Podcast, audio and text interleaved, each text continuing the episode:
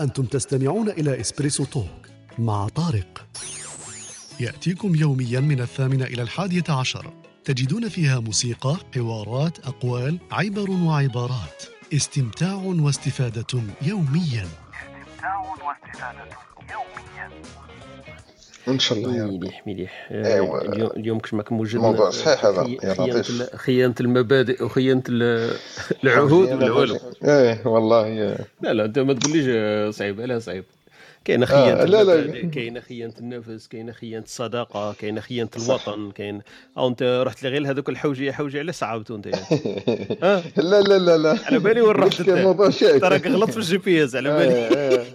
يلا قلب. على بالي يا كريم. غلط في الجي بي إس. علاه. كريم ما نروحوش لهذيك البلايص هذيك يقول له خاطينا إحنا ناس ملاح. لا كاين كيما مواطن صالح وموهوب. كاين كاين ما يتحكى فيه إن شاء الله وجدناك. ما عندك صحابك شاء خانوك ولا كشما جماعة خانوك العهد ولا والو؟ يا ودي راه ما تصرى لك. يا تصرى ديما هذه ما هذه صرا. الحياة هذه je pense. إيه. من من وقت سيدنا آدم وهو هو هو ولد قتل ولده الأخرى على جالة الغيرة ولا؟ هذه ما تعتبرش خيانة هذه. واحد يطعنك في الظهر. هاي هذه هي تجربة إيه. الحياة كما قلت آه، صح والله يا ربي هي هي كي, كي تقول لك كاع الخيانة تفكر الأمانة زعما كي دير الأمانة هي وين وين تتخدع. وهذيك اللي تغيظ أكثر. إيه، مادام إيه. مادام الإنسان راه يدير الأمان آه، هذاك هي خداع المؤمنين كما يقول لك. إيه. على هذه يقول لك ما دير الأمان في بلاد الأمان. ثم إحنا هو ال- ال- الحكمة الجزائرية بقوة على الخيانة. إيه كيف تقولوا؟ عاودها كيف؟ ما دير الأمان في بلاد الأمان. ما دير الأمان في بلاد الأمان واش معناها إيه. صافي يعني ما ما تامنش ما ديرش الامان حتى وتروح لبلاد تاع الامان آه، يعني ما ترخفش ما. تسيبش la garde كما يقول لك. بقى ديما إيه. هذه دوكا طلع معنا وهبة آه، تتحفنك ما عندهم آه، آه ايوا هبه الله يبارك راهي مسخصه كما يقول لك. آه هذيك هي متخصصة آه. لا ما كيما قلت آه، و des fois كاين أمثلة ما تقدرش تقولهم كي تحب تقولهم اللي ق- اللي اقتني الموقف باش تقدر تهضرهم صحيت. تسويت. مم. كاين كلمات هكذا يحمسوك في المثال هذاك تقدر تجبدو هي الله يبارك عندها موسوعة. donc آه، إيه من الأهل تاع الصحراء خويا راه ما واش بيك؟ القعدات تاع التاي هذيك والحايده اللي ليك اللي ليك تولي موسوعه normal.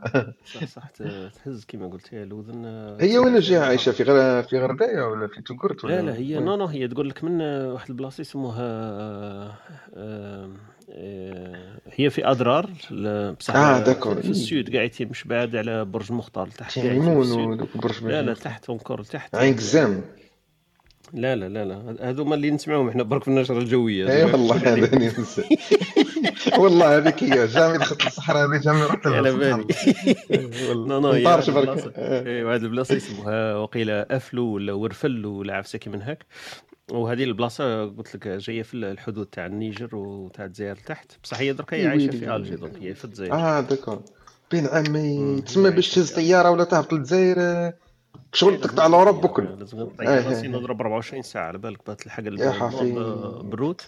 تضرب واحد 1300 ولا 1400 كيلومتر. لازم لك طياره لازم لك 24 ساعة باش تلحق. آه، صباح الخير خويا خالد آه، خونا خالد صباح الخير.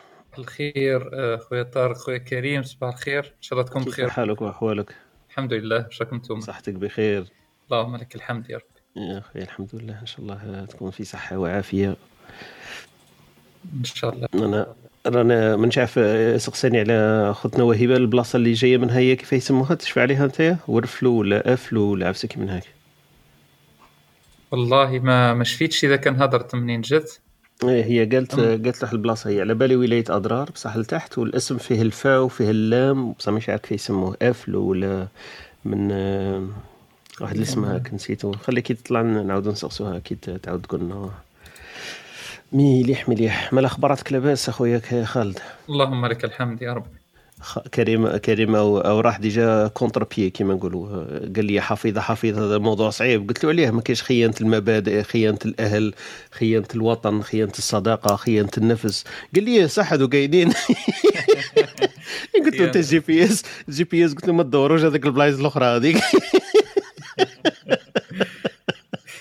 عاود عاود ولا أعطاني الحق قال لي عندك الحق كاين هذوك خيانات الأخرين.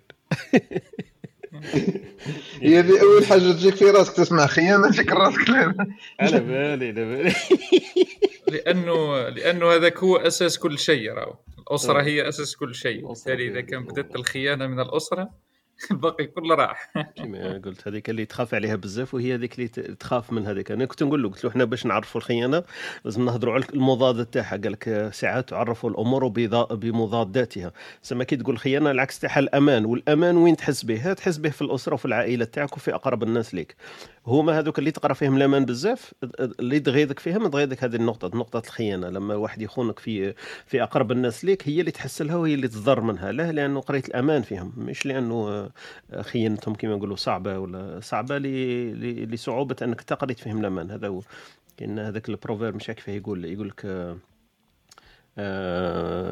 تزيد la déception كل ما تزيد ال confiance ت- آه، la déception تاعك أنت تتأثر بز- بزاف لما يكون عندك ثقة بزاف زعما تكون باني أمور عليها بزاف هذيك الثقة ماكش دايرها آه، باني عليها دايرها هي أسس كبار. لما تتزعزع هذيك ال- ال- ال confiance هذيك تاعك آه، ف la déception تاعك تكون كبيرة بزاف. مش عارف كيفاش نقولوا la déception التاثر مش عارف كيف نسموها بال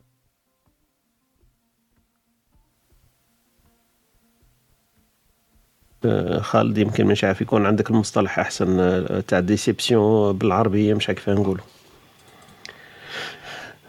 ولا الموضوع كريم، هذا أنا الموضوع هذا رغم أني متعف... متحفظ فيه أما يخوف. يخوف هو قالها لي قبل ديجا راه كريم عنده الحق في هذيك ال- هذيك النقطة قال لي موضوع يخوف صح؟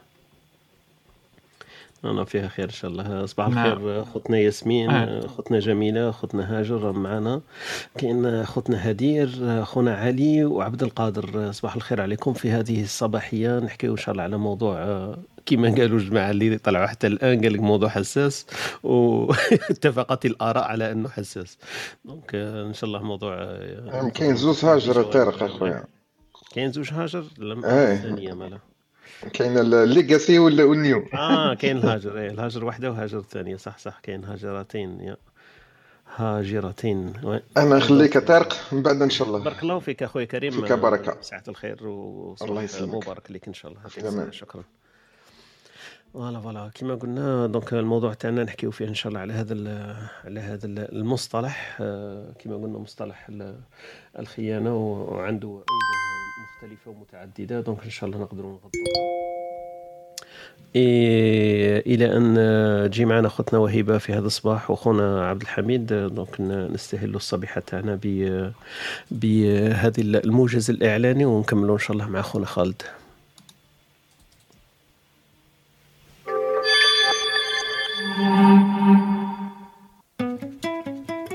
أنتم تستمعون إلى إسبريسو توك مع طارق. يأتيكم يوميا من الثامنة إلى الحادية عشر. تجدون فيها موسيقى، حوارات، أقوال، عبر وعبارات. استمتاع واستفادة يوميا. استمتاع واستفادة يوميا على استماع واستفادة يوميا. دونك صباح الخير عليكم مجددا. جماعة اللي عادوا طلعوا معنا. اختنا وردة اخونا مصطفى وكلين. donc أهلا وسهلا بكم. donc كما قلنا الموضوع تاع ال- تاع ال- ال discussion تاعنا هو مش الموضوع الوحيد. تجي معنا اختنا وهبه إن شاء الله نحكيو في أمثلة شعبية. واخونا خالد لا أدري ماذا حضر لنا في هذا اليوم. هل هي علمية أم أدبية؟ donc أكيد حاجة نستفيد منها في هذا الصباح. ولا خالد تحب تستهل الحديث ولا نستناو شوية كما تحب أنا أنا بالنسبة لل للكبسولة نتاعي اليوم راح تكون علمية راح نحكي شوية على. التكنولوجي ترندز كاين. واحد كيف جبته باش نبارطاجيه مع مع الله يا. من بعد مد لهم التويتر نتاعو ونهضروا شوية على آه، كلكو كلكو براكتس ترندز في لا تكنولوجي مهم. اللي اللي لقاو آه، سرعة كبيرة آه، خاصة مع البانديميك هذه خيرت ربعة منهم ولا خمسة. بعد راح نهضر عليهم هكا بال brièvement ومن طول مد لهم livre اللي يحب يطلع. آه، livre هايل. من أكبر ال- اللي livre مبيعات في العالم. أما يوجد يوجد في الإنترنت يعني PDF.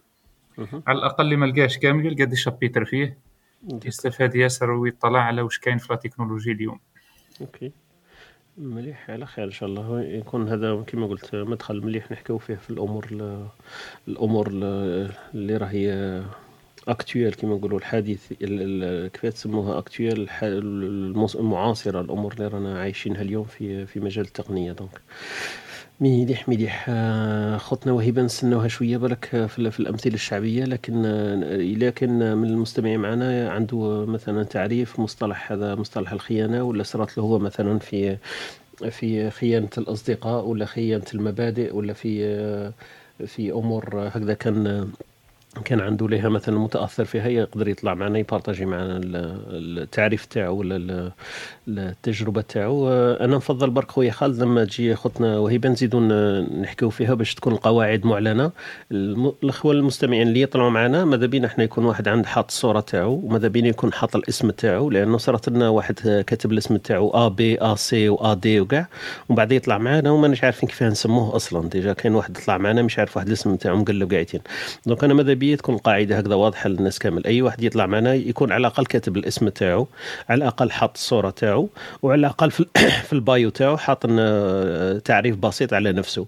إحنا من الأحسن يكون عنده متتبعين 10 ولا 15 ولا باش ما نعرفوا بلي مش un troll برك donc آه، هذه القاعدة أنا في بالي أي طلعت معنا اختنا وهبه صباح الخير أختي وهبه donc نعاود برك إنه في في مجال القاعدة يحب واحد يطلع معنا أهلا وسهلا في أي واحد. إحنا عندنا ال- كيما نقولوا stage مفتوح لما نفتحوا ال- النقاش تاعنا. لكن آه، نفضلوا به يكون الاسم تاع الشخص آه، اسم آه، حقيقي يكون حاط الاسم على الأقل ويكون حاط صورة لنفسه وفي ال bio تاعو يكون معرفنا بنفسه.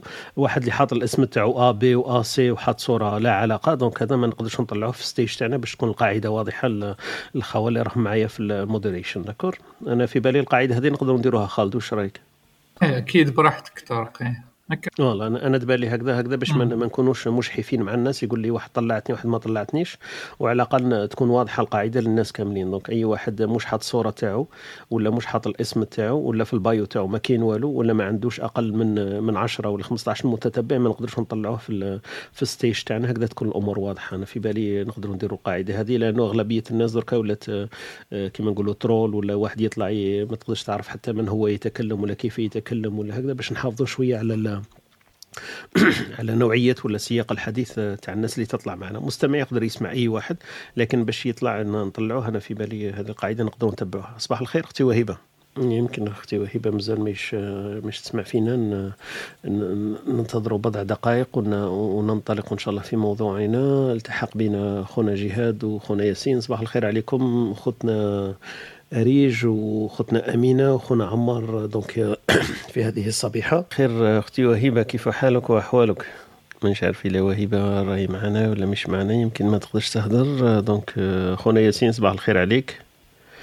آه، voilà donc محور تاع الحديث تاعنا اليوم في آه، موضوع آه، الخيانة. donc اتفقوا قبل الجماعه اللي طلعوا معنا قالوا لي موضوع حساس. قلت لهم معليش إحنا نحكيو في في موضوع خيانة المبادئ وخيانة النفس وخيانة الوطن وخيانة الصداقة. دونك آه، في في هذه المحاور.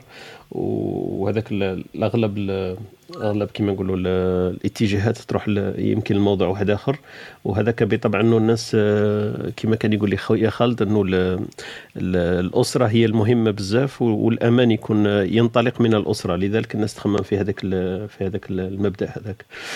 فانا أنا خيرت آه، لما لما طرحت صح لما حطيت القائمة تاع المواضيع ما خممتش أنا في الموضوع هذاك الأول. خممت في خيانة ال- الأصدقاء أكثر من خيانة ال- ال- ال- الأطراف الأخرى في العائلة. صباح الخير خويا ياسين كيف حالك وأحوالك؟ السلام عليكم صباح الخير عليكم. الحمد لله. راك ياسين؟ الحمد لله الله يسلمك. افتقدناك هذا هذان اليومان ال- آه. رجعنا العمل في المكتب وال- والحالة صعبة. إنه ت- معليش خير إن شاء الله خير. ولكن آه، كنت نخدم في الدار كانت أسهل. صح. المهم تكون لاباس بصحتك الحمد وهذاك الحمد لله. راني جيت برك نسلم عليكم. وراني في كنت في في meeting وراني في دوك juste une pause برك دوك نعاود دوك عليك الخير. يسلم عليك الخير. تكون بصحة والعافية إن شاء الله. الله يسلمك. يعطيك الصحة. ماشي. أختنا وهبة يمكن رجعت معنا أختي وهبة السلام عليكم. السلام عليكم صباح الخير. صباح الخير تسمعينا درك. آه، غادي تسمعوني بس كانك نسمعكم بصح ما ما كنتوش تسمعوني. إيه، أنا كذاك خممت قلت يمكن عندك مشكل في الصوت إيه. حاولت ما بصح ما كانش ما فوالا مام درك الصوت تاعك أو بعيد شوية ناقص الصوت تاعك. مانيش عارف إلا عندك سماعات ولا ال- يعني صباح الخير ياسين خالد. اليوم الموضوع حساس و... أنا شكيت شكيت من المواضيع اللي تكون حساسة لكن فيها خير إن شاء الله نتعاملوا مع الأمور. في أمور إن شاء الله ب... لا كما قلت طارق لأنه- عندها عدة عندها عدة وجوهات ولا كيفاه؟ عندها عدد أوجه صح. أوجه هي. خيانة الوطن خيانة العشرة خيانة ال-. المبادئ خيانة النفس. خيانة خيانة حتى خيانة الله وخيانة أك أك الإنسان يقدر يخون أي شيء. هذه كما قلت صح هي هي كما كنت نحكي مع خويا خالد قبيل ما شعل كنت معنا قلت له الأمور اللي تحس بها بالخيانة تضرك أكثر هي لما تقرأ الأمان أكثر لأنه ساعات الأمور نعرفها بمضاداتها donc وين كاين الأمانة عكسها الخيانة. donc لما تكون عندك أمانة داير في أمور آه، ناس ولا أمور داير فيها مبادئ آه، داير فيها ال- الأمان بزاف يكثر لك الخيانة بزاف. هذا هو ال- لا، تضرك الخيانة بزاف. هذا هو المشكل تاعنا ساعات. أختي وهبه تحبي ننطلق مع ال- الأمثلة الشعبية ونبداو بتعريفات آه، لكل آه، وش يقدر وش يقدر يشوف الموضوع هذا. ولا إذا إذا كان عنده مثلا أصدقاء كما نقولوا عانى من من خيانتهم ولا إنه مثلا صراو له أمور ما كانش يستناها منه ولا أمور المبادئ. إنه ساعات ال- الإنسان كما نقولوا يكون يكون مجبر إنه يخون مبادئه مثلا في في أمور يقول أنا مستحيل نديرها لكن يدير هذيك الأمور اللي ما كانش ما كانش يتمنى ولا يتخيل نفسه يوم من الأيام يدير هذيك الأمور في في مجال المبادئ والمواقف. خويا خالد إليك ال- إليك الخط. آه نعم. آه صباح الخير اخويا طارق وياسين الأخت وهيبة لكامل الم- المستمعين المتواجدين معنا.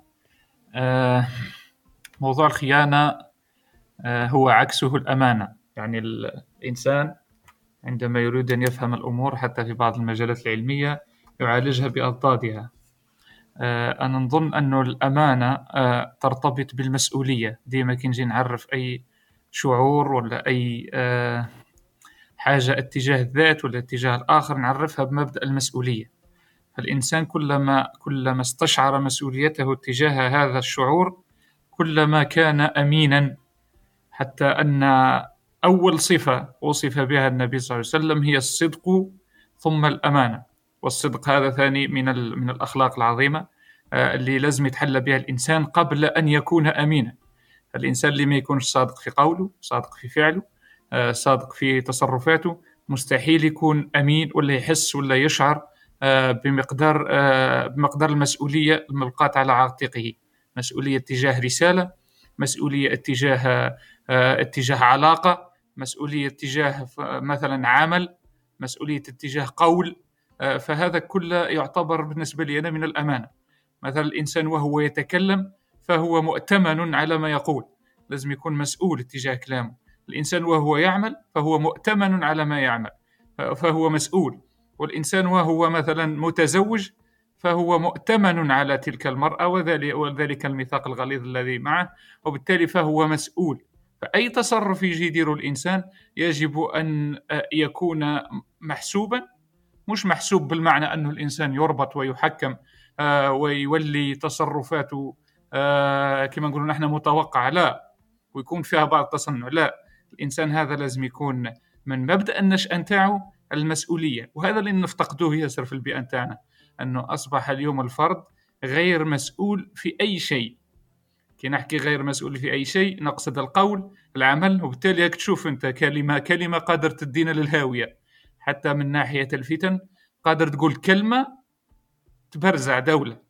وبالتالي الإنسان كل ما استشعر المسؤولية في الأمانة الملقاة عليه حتى في القرآن يقول لك آه، من بين تكريم الله عز وجل للانسان أنه حمله الأمانة أكثر من أي أي مخلوق آخر. إن عرضنا الأمانة على السماوات والأرض والجبال فابين أن آه، فأشف- فابين أن يحملنها وأشفقن منها خافوا منها فحملها الإنسان. فالإنسان من مبدا التكريم ولقد كرمنا بني آدم من مبدا التكريم أنه هو حمل الأمان. إذا كان ما استشعرش قيمة هذه الأمانة أكيد راح يدخل في في مبدأ الخيانة والتقصير ومع مرور الوقت يولي إنسان عبثي ويولي إنسان آه، يقول آه، الكلام عبثي يفعل أفعال عبثية يتصرف تصرفات عبثية التصرفات هذه العبثية أنا نركز من باب الأسرة دركا نروحوا لمجال الأسرة هدرت بصفة عامة. مجال الأسرة بالنسبة لي أنا وأنا لست خبيرا مثلكم يعني آه، ما عنديش الخبرة الكافية في المجال المجتمع والعلاقات الأسرية. أما حبيت نقول أنه إذا فقد التعريف في الأسرة تعريف تعريف هذا الميثاق تعريف هذه العلاقة هنا تصبح توجد الخيانة. وأول تعريف للميثاق هذا أنه لا عشرة مع الخيانة. لا يمكن أن تقوم هناك علاقة مبنية على تعريف خاطئ. وبالتالي إذا كان التعريف هذا مبني على مسؤولية كل طرف تجاه الطرف الآخر إذا لم يتحمل خاصة في مجال الشعور إذا لم يتحمل هذا الإنسان مسؤولية شعوره اتجاه الطرف الآخر والتزاماته فهنا يسقط في مبدأ الخيانة وهنا تسقط ما يسمى بالعشر لأنه مستحيل تبني انت دار آه، على في الواد ما- آه، في نهر جار. لازمك تحط الأساس الأساس وش هو هو المسؤولية تجاه كل شيء تجاه عائلتك من الجانب المادي والجانب الروحاني. فإذا فقد هذا هذا التوازن هذا الإكيليبر راح تدخل في مبدأ الخيانة. وبالتالي أنا نقول ديما انه التعريف إذا فقد التعريف فقد مبدأ العلاقة. و... وديما الإنسان في في علاقته لازم يعرف المبدأ نتاعو. قال أنا علاقتي مبنية على كذا وكذا. والطرف الآخر مبني على كذا وكذا. إذا فقد التعريف الذي عرف في الأول فهنا نظن أن الإنسان يسقط في آه، في في واد خطير وهو ما يسمى بواد الخيانة هذا اللي نخافوا منه جميعا. آه، بارك الله فيك خويا طارق هذا وش عندي الآن ونمر الكلمة إن شاء الله. بارك الله فيك. بارك الله فيك يعطيك الصحة خويا خالد. آه، نرحبوا برك بالجماعة اللي طلعوا معنا. كاين خونا كومبوا كاين خونا يعقوب أيوب محمد وأمين.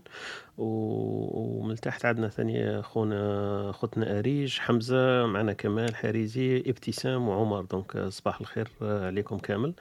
في مجال التعريفات نبدأ أنا دائما في في صيغ ال- العادة اللي اعتدناها. أنه نشوف ماذا تقول ويكيبيديا. في ويكيبيديا واش تقول لنا عن هذا المصطلح؟ تقول هو انتهاك أو خرق لعهد آه، لعهد مفترض أو الأمانة أو الثقة. دونك ثلاثة هذو. إذا خنا العهد وإذا خنا الأمانة وإذا خنا الثقة. هذو كلهم آه، تصح في هذا المصطلح التي تنتج عن الصراع النفسي في العلاقات التي بين الأفراد أو بين المنظمات أو بين الأفراد والمنظمات. معناها يقدر واحد يخون نفس آه، فرد آخر ولا يقدر يخون وطن أو منظمة أو هيئة ويقدر يكون هذا يتعدى من الأفراد إلى المنظمات. هذا في تعريف الخيانة.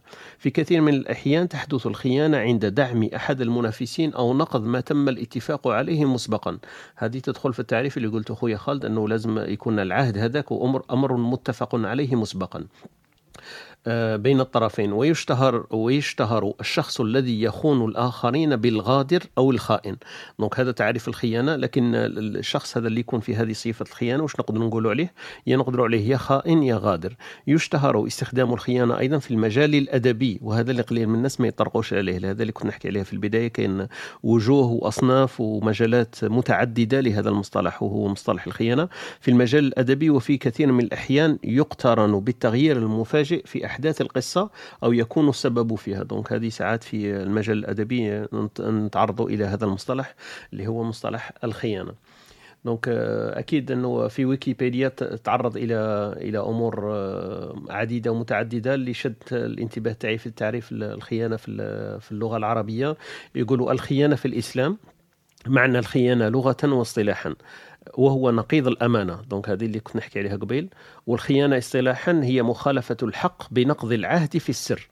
معناها قادر الواحد ال- العهد تاعو هذا في سره برك ينقضه ويكون يخالفه في سره لهذا يعتبر خيانة. لو أعلن بهذاك ال- الإنقاذ في العهد ما تعتبرش خيانة. أعلن أنه ليس كما نقولوا مجبر على اتباع العهد الذي أوثقه بينه وبين نفسه ولا بين غيره. في هذا الحال ما يكونش خيانة لأنه أعلن ولا أشهر هذاك عدم الالتزام بهذاك ال- العهد الذي أوثقه بينه وبين الآخرين.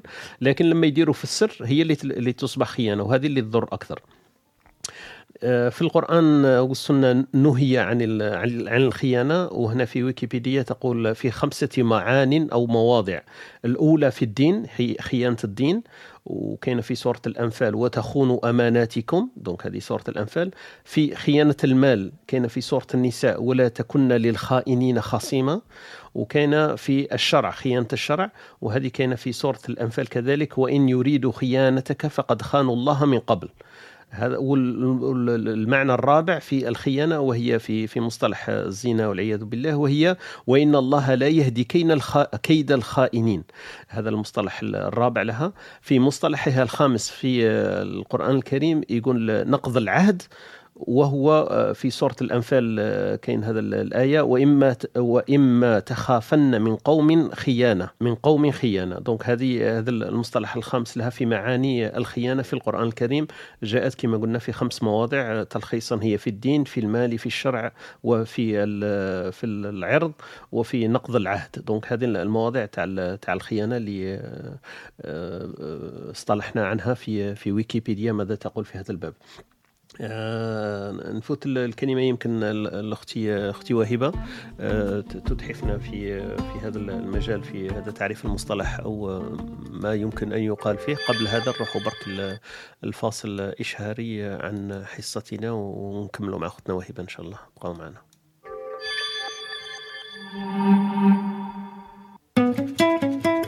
أنتم تستمعون إلى إسبريسو توك مع طارق. يأتيكم يوميا من الثامنة إلى الحادية عشر. تجدون فيها موسيقى، حوارات، أقوال، عبر وعبارات. استمتاع واستفادة يوميا. استمتاع واستفادة يوميا. أختي وهبة تفضلي إليك الكلمة. شكرا شكرا لكم. آه بعد ما اللي قالوا خالد بكلامه الفصيح والوقت الفصيحة وكلامك أستاذ طارق آه أخذت الجانب الديني من الخيانة وال والإنساني أنا راح ناخذه من ناحية الأقوال والحكم التي قلت أعظم ما قيل وأجمل ما قيل في الخيانة رغم أنها لا يمكن تجميلها يعني مهما جملناها هي أقبح فعل. آه يقول لك آه ما كرهت في حياتي سوى أربعة. القريب الذي وراء قربه خباثة. والصديق الذي وراء كلامه حسد.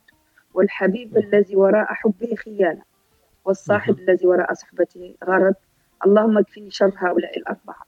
إذا دائما الخيانة تبدأ دائما تبقى دائما فعل قبيح وسيء جدا. يعني عندما نقول عن إنسان خائن هي أسوأ من أن تقول عنه كاذب لأنه قال لك أكذب الكذب هو الخيانة. مثل ما وأجمل ما قرأت يعني شيء حكمة جميلة جدا عجبتني بل تعيش الأغنام طوال حياتها خائفة من الذئاب ثم يأكلها الراعي. كن حذرا ممن تمنحه الثقة وتظنه صديقك وهو عدوك إذا دائما الخيانة تجي من الإنسان لتعطي فيه الآمان لذلك الإنسان دائما كما كما يقول لك دائما يخلي يخلي باب يخلي حماية يعني مهما يعطي الثقة في الناس ما يخليهاش مطلقة. دائما يخلي في ركن من من رأسه أن الناس تتغير وأنه الظروف ممكن تجبر الناس على التغير وأنه وأنه الخيانة ممكن تكون حتى من أقرب الناس إليك. هذه حاجة نفسية تحميك حتى لا يكون سقوط حر. يعني لما تكون تسقط تسقط يعني ب مع لي بارشوك كما يقول لك. هذاك الأمل اللي هذاك المكان اللي تخلي راسك إنه كل شيء ممكن في الحياة يكون كأنه كأنه ينقص من من صعوبة السقطة. صح. آه في في الأمثال الشعبية آه وأنا أنا دائما نشوف واحد صغير ولا حاجة ونشوفه يعطي قلبه يعني الحاجة ولا يكون عاطي الثقة. كامله ديال النصيحة اللي نعطيها لهم. لأنه مع الوقت مع الخبرة صح تفهم إنه كل شيء ممكن في الحياة وان الثقة المطلقة لا يمكن أن يعطيها الإنسان لأي إنسان. حتى ولو كان أقرب الناس إليك مع الأسف. لأن الناس مرات تضطر لفعل أشياء أنت مستحيل تتوقعها. آه كذلك من الأمثال الشعبية الموجودة في المجتمع.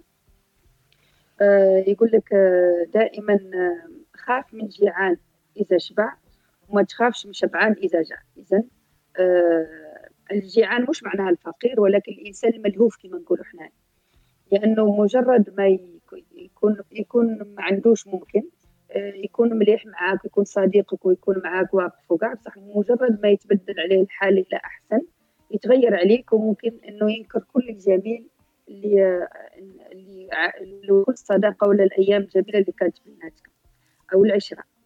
آه، يقول لك آه، من لا يطعمك عند جوعك ولا يح وما يحضر لك في مصايبك ولا تحسبه من فروعك آه، قد حاضر أو غايب. معناها كي حضوره كي غياب هذه من الامثال اللي قلتها عند عبد الرحمن المجدوب وعجبني هذا المثل حبيت نتقاسمه معاكم.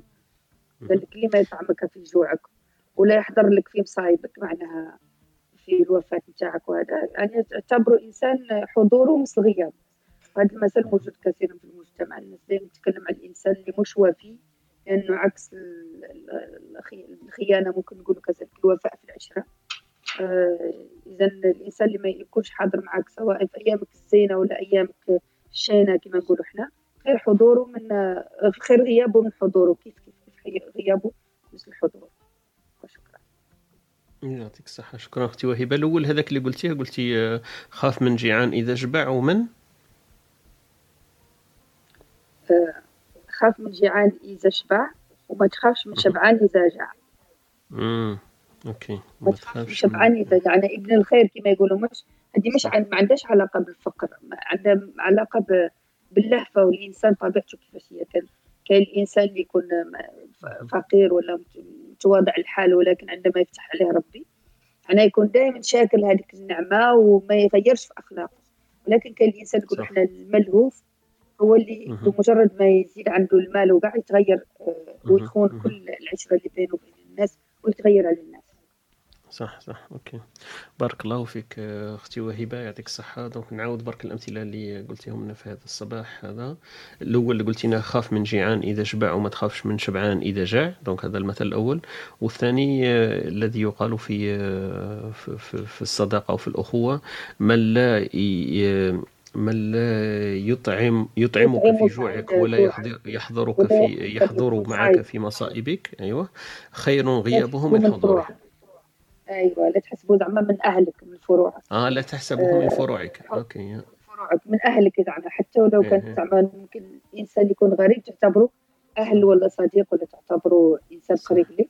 اذا آه، حضوره مثل غيابه. راح نبعث لك. إن شاء الله خير. بارك الله فيك. يعطيك الصحة أختي وهبة. دونك هذا كانت أنا امثله أمثلتنا الشعبية في هذا الصباح. إذا كان واحد من المستمعين عنده مثل يقال في هذا الباب ولا يشبهه ولا في نفس الموقف يقدر يتحفنا به ولا يتشارك معنا في في الأمثلة الشعبية التي تقال. ولا في موضوعنا اليوم اللي حكينا فيه شوية تعريفا حكينا على موضوع الخيانة وطرقنا لها في مجالات ومواقف مختلفة. ليس فقط الخيانة التي تذهن تبدو للأذهان مباشرة آه، وهي خيالنا في العلاقات. طلع معنا خونا أديب وخوتنا أميمة. دونك صباح الخير عليكم آه، خونا جهينة خوتنا جهينة خوتنا كاستيلا هذه. donc صباح الخير عليكم وأهلا وسهلا بكل المستمعين تاعنا في هذه الحصة حصة Espresso and Talk.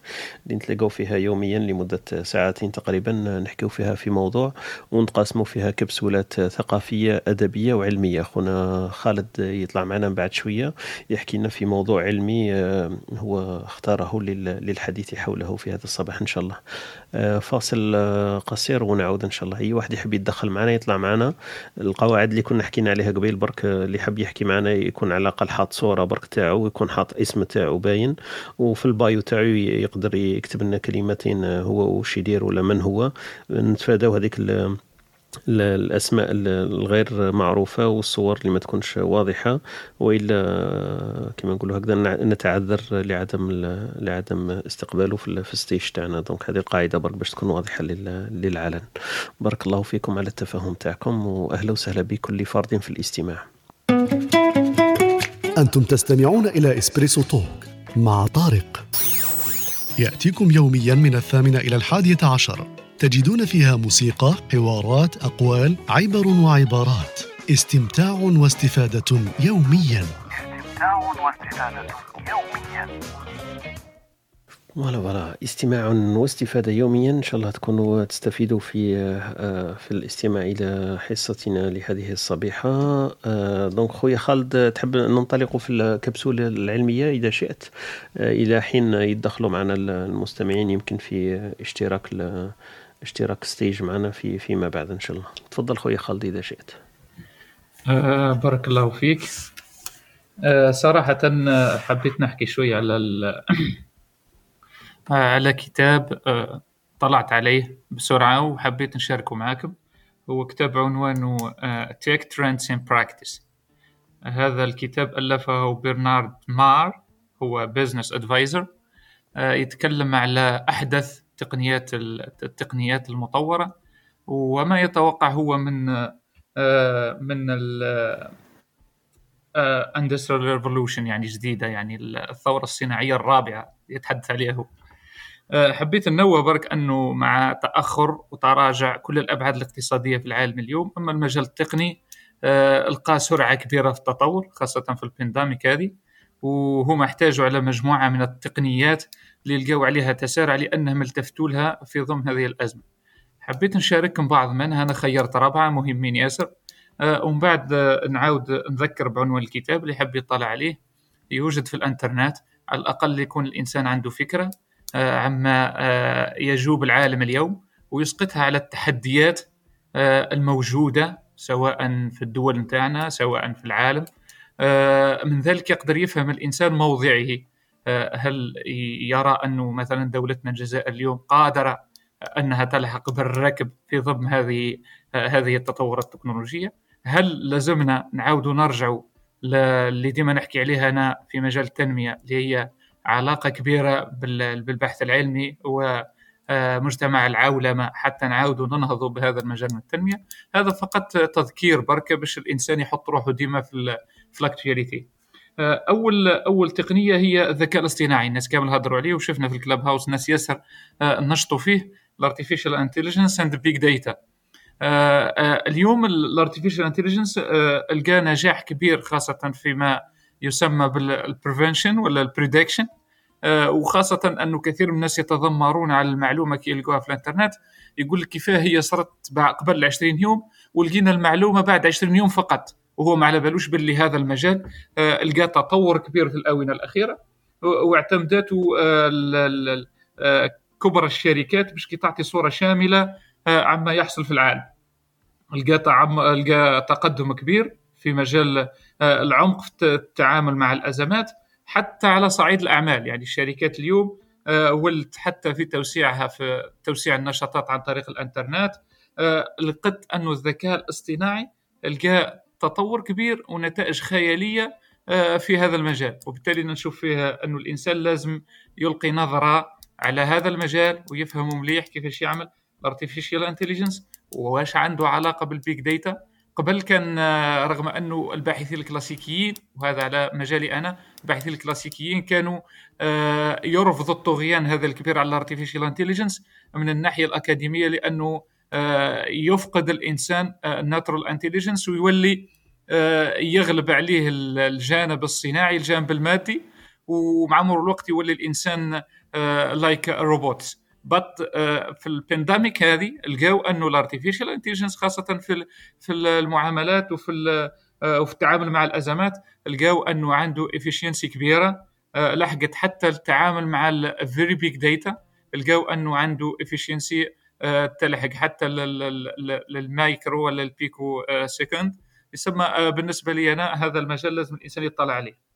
آه، الحاجة الثانية اللي هي آه، ال robotics اللي عندها علاقة كبيرة بال artificial intelligence ال artificial intelligence المحور الأول والمحور الآخر اللي راح نحكي عليه من بعد يدخل في المحاور اللي راح نذكرها تسمى ال robotics and automation and drones اليوم في المسار هذا الكثير من الدول بما فيها الولايات المتحدة الأمريكية يحاولوا يطوروا آه، بعض ال robotics وحتى الطائرات المسيرة ذاتيا. يعني ال automotive vehicles بلا ما يلحق بلا ما يلحق يقول لك ال contact direct بين البشر. يعني باش كيوزعوا مثلا مأكولات آه، يعتمدوا على les robots خاصة إذا كان هما توقعوا أنه ال pandemic هذه ممكن تدي آه، أعوام كثيرة. هذاك علاه هما قاعدين يسرعوا في التطور تاع هذه التكنولوجيا حتى فيما يخص الطائرات الطائرات المدنية اليوم أمريكا تخمم أنها ت développer tele control تاع هل ولا automotive flights هذه اللي يولي يتحكم فيها عن بعد بلا ما يكون آه، هناك آه، pilote أصلا. يعني يسموها بالفرنسي auto pilotage هذه من بين les technologies اللي لقوا تطور كبير في الآونة الأخيرة. آه، من بينها أيضا آه، خلينا نذكرها الآخر هذه. اللي هي extended reality بعض التكنولوجيا يعتمدوا فيها ال virtual reality أنه الإنسان اليوم يستعمل هذه التكنولوجيا خاصة في المبيعات وتعتمدها الشركات ال- الكبرى أنه أنت آه، عن طريق هذه ال- المنتجات البصرية اللي آه، تحول لك الرؤية أقرب للواقع. يعني أنت تقدر تجرب حاجة بلا ما تكون حاضر ثم. وبالتالي بالتالي يفيتو le contact هذاك direct آه، وبالتالي الإنسان يقدر يشوف ال reality قدامه بلا حتى ما يكون في ال في ال في, ال في ال local أصلا. هذه ثاني آه، التكنولوجيا هذه لقيت تطور كبير في الآونة الأخيرة ويستعملوها ناس ياسر آه، راح نحكي على الآخر خلاص الناس اللي تخدم على ال networking على ال faster networks and 5G هذه من بين التكنولوجيا ثانية اللي اللي لقيت اللي لقيت سرعة كبيرة في التطور لأنه راح نستعملوها في ال extended reality أنت مثلا باش دير ال virtual reality لازم تظل عندك قوة نتاع انترنت كبيرة.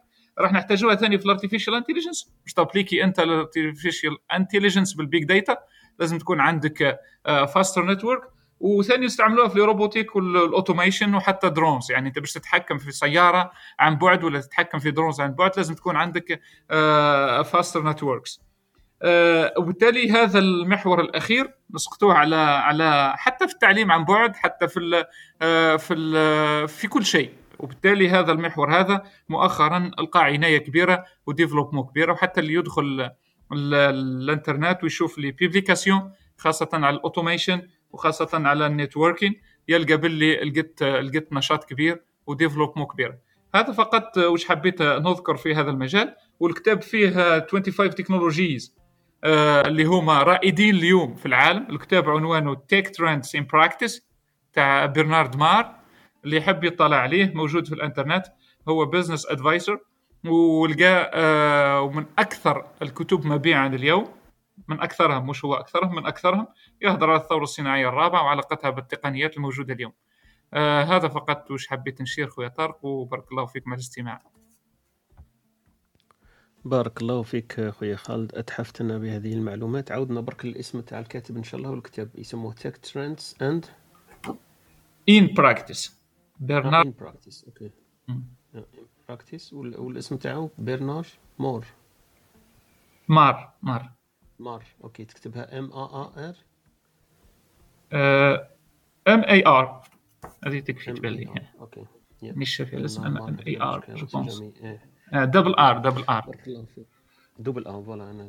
في بونسي ثاني تكتب دوبل آه يا. أوكي donc برنار مار هذا أي واحد يحب يطلع فيها اللي فيها حكى لنا خونا خالد 25 تكنولوجيا حديثة يعني في في عصرنا هذا ولا في وقتنا هذا واللي حكى عليهم خويا خالد هم المهمين اللي نحكيو عليهم بزاف و- والناس تداولهم بزاف حتى المصطلح إذا ما كناش فاهمين ونكونوا على الأقل سامعين المصطلح هو حكاية ال artificial intelligence ال big data ال automation robotics driving vehicles وهذوما الأمور اللي أغلب الناس سامعة بهم.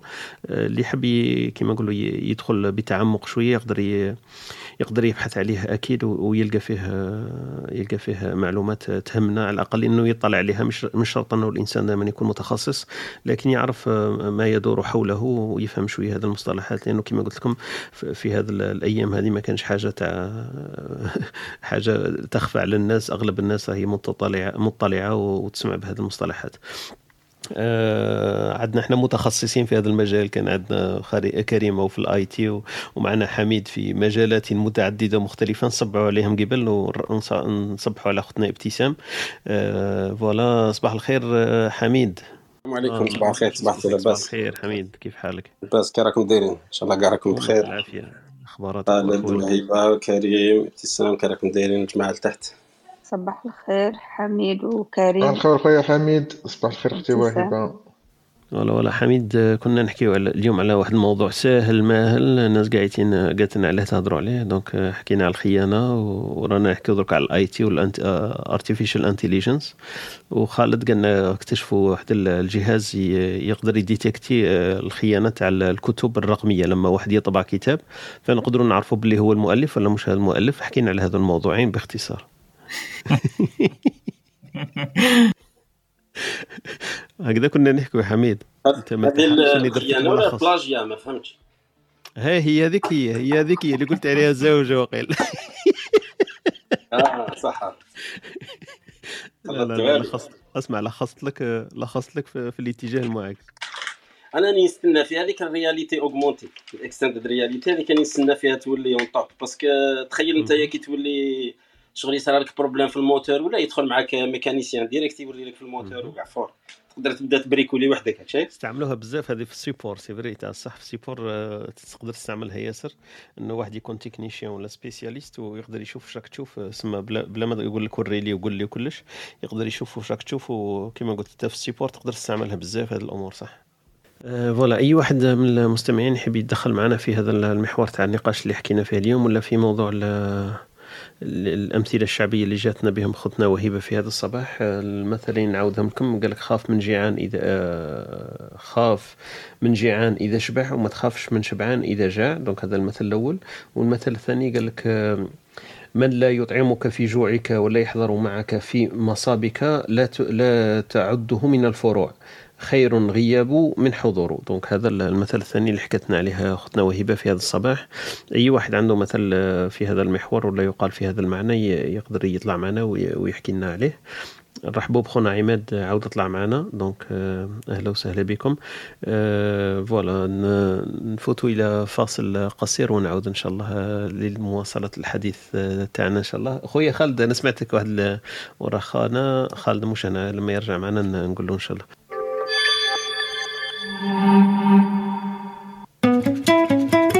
أنتم تستمعون إلى إسبريسو توك مع طارق. يأتيكم يوميا من الثامنة إلى الحادية عشر. تجدون فيها موسيقى، حوارات، أقوال، عبر وعبارات. استمتاع واستفادة يوميا. استمتاع واستفادة يوميا. voilà استماع واستفاده خويا خالد سمعت أنا واحد الجملة قولها لي. أنت إذا ترن في أذنك كما رنت في أذني. آه، يفهم الإنسان موضعه. نقدر نقول موضعه ولا موضعه؟ موضعه. موضعه. خالد؟ موضعه. موضعه. أسمع من بعد كي تلاقى مع خالد قول له راك قلت موضعه. على بالي باللي خالد نتايا مش هو خالد اللي قبل آه، تفكرت واحد ال- تفكرت واحد القصة آه، تاع آه، فيها جزء من الخيانه هذه.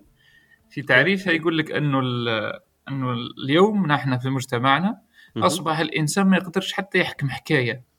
مثلا أنت أتمنتني الاخ طارق في حكاية ولا المجتمع اليوم في أبسط الأمور ما يقدرش حتى يحافظ عليك الحكاية هذيك. هذه كانت كانت قبل في وقت بكري كي كانت الناس تحافظ على ال- تحافظ على القيم والأخلاق. كي يهضر واحد في غياب شخص يعيطوا له يعيطوا له قدامه ويقولوا له ها وش قال وما رأيك فيما قال. هذا عبد الملك بن مروان مرة صرت له مع شخص وعيط له للشخص الآخر قال له ها وش قال فيك؟ رد عليه الآخر بيت تاع شعر قال له أنت امرئ إما تمنتك خاليا فخنت. يعني إما أنا أعطيت لك معلومة عليا وخنتها وإما قلت قولا بلا. يا والا قلت فيه كلام أنت ما على بالكش به. فأبت من الأمر الذي كان بيننا بمنزلة بين الخيانة والإثم. يعني إذا كان أنت خنت الشيء اللي قلته لك فأنت خائن. وإذا كان أنت قلت فيه كلام بلا علم فأنت آثم. وهذا ما يسمى بالكذب. إيه. آه، حتى رد عليه عبد الملك بن مروان. من بعد قال له لي حيلة في من ينم. يعني عندي حيلة في من ينم. يعني نقدر نجيب واحد قدامه ونقول له هاو قال فيك. وبالتالي هنا نقدر نفض حكاية الخيانة. يا. وليس للكذاب حيلة. يعني الإنسان الكذاب هذا ما عندوش حتى حيلة. من كان يخلق ما يقول فحيلتي فيه صغيرة. آه، قبل برك قالت الأخت وهيبة أنه آه، كذب ولا كذب الكذب هي الخيانة. نشوف فيها الخيانة هي نتيجة الكذب. يعني الكذب هو الأصل والخيانة هي ال- التي تأتي من الكذب من بعد. صح. الإنسان كي يبدأ يكذب مع مرور الوقت يولي خائن لأنه يولي يمشي في في طبعه. لأنه الكذب آه، من أبشع آه، أنا نشوف فيه أبشع خصلة ممكن يهزها المرء هي الكذب. ومن بعد أي خلق يجي بعده هو نتيجة ذلك الكذب خلق آه، يعني سيء. وبالتالي نشوف فيها أنه نتيجة الكذب هي الخيانة. بارك الله فيك. بارك الله فيك. هي عندك الحق فيها صح؟ هي تعريف كما قلت التعريف ال- ال- ال- المستفاض للكذب هو الخيانة لأنه إذا إذا كذبت في المواقف ولا كذبت في ال- في العهود ولا كذبت في الأمانات فأنت هذيك هي خنت الأمانة وخنت العهود وخنت كل شيء. لكن إحنا المصطلح تاعنا كما قلت لك الأسهل والأقرب للناس هو لما تخون العهد في السر وما تعلنش عليه. إذا إذا أعلنت فأنت كما قلنا قبل نقضت العهد برك باين؟ انه هذاك الإنسان أصبح مطلع على أنك لا ماكش ماكش توافقه في العهد هذاك ولا في الرأي هذاك وباينة. اما لما تكون في السر فهو ال- الإنسان يستامن هذاك الأمر هذاك إنه في السر وما يعرفش أنك تكذب عليه حتى في المواقف وفي وفي الأحاسيس تاعو كلش. فأنت تخونه من من حيث هو لا يدري. دونك هو ائتمنك على شيء إن كان قولا أو فعلا أو عهدا أو ميثاق بينك وبينه فخنته فيه. حتى ولو يكن هذاك ال- الأمر اللي بينك وبينه مش أمر معلن. مثلا الصداقه ما شفتش أنا أصدقاء زوج يروح يسنيوا ورقة يقول له راني صديقك يقول له الآخر ثاني أنا صديقك فنسنيو نكونوا أصدقاء. فالصداقة هو إحساس وشعور بين الإنسانين. هذوك متبادل. قال أنا راني نشوف به باللي هذا صاحبي و... وحكيت له هذا السر تاعي ولا عطيت له هذه الأمانة. donc فالصداقة هذيك بينهما ميثاق كما نقولوا معترف عليه من من غير ما يكون آه، لازم يسنيوه ويروحوا عند notaire يقول له خلاص إحنا زوج رانا أصدقاء. فلما نقولوا واحد صديق وخانه ف- فمن هذاك المبدأ أنه هذاك العهد اللي بينهما وهو متفق عليه بلا ما ي- بلا ما يوثقوه آه، خانه في في في مجال ما. ان إن كان في في ماله أو في رأيه أو في عفسه من من الأمور التي يمكن أن يخل بالعهد ولا بالميثاق الذي بينهما. donc هذا واش حبيت نقول يعطيك الصحة اخويا خالد. donc voilà أنا لم اخونك أنا انتظرت حضورك قلت لهم استنوا حتى يجي خالد.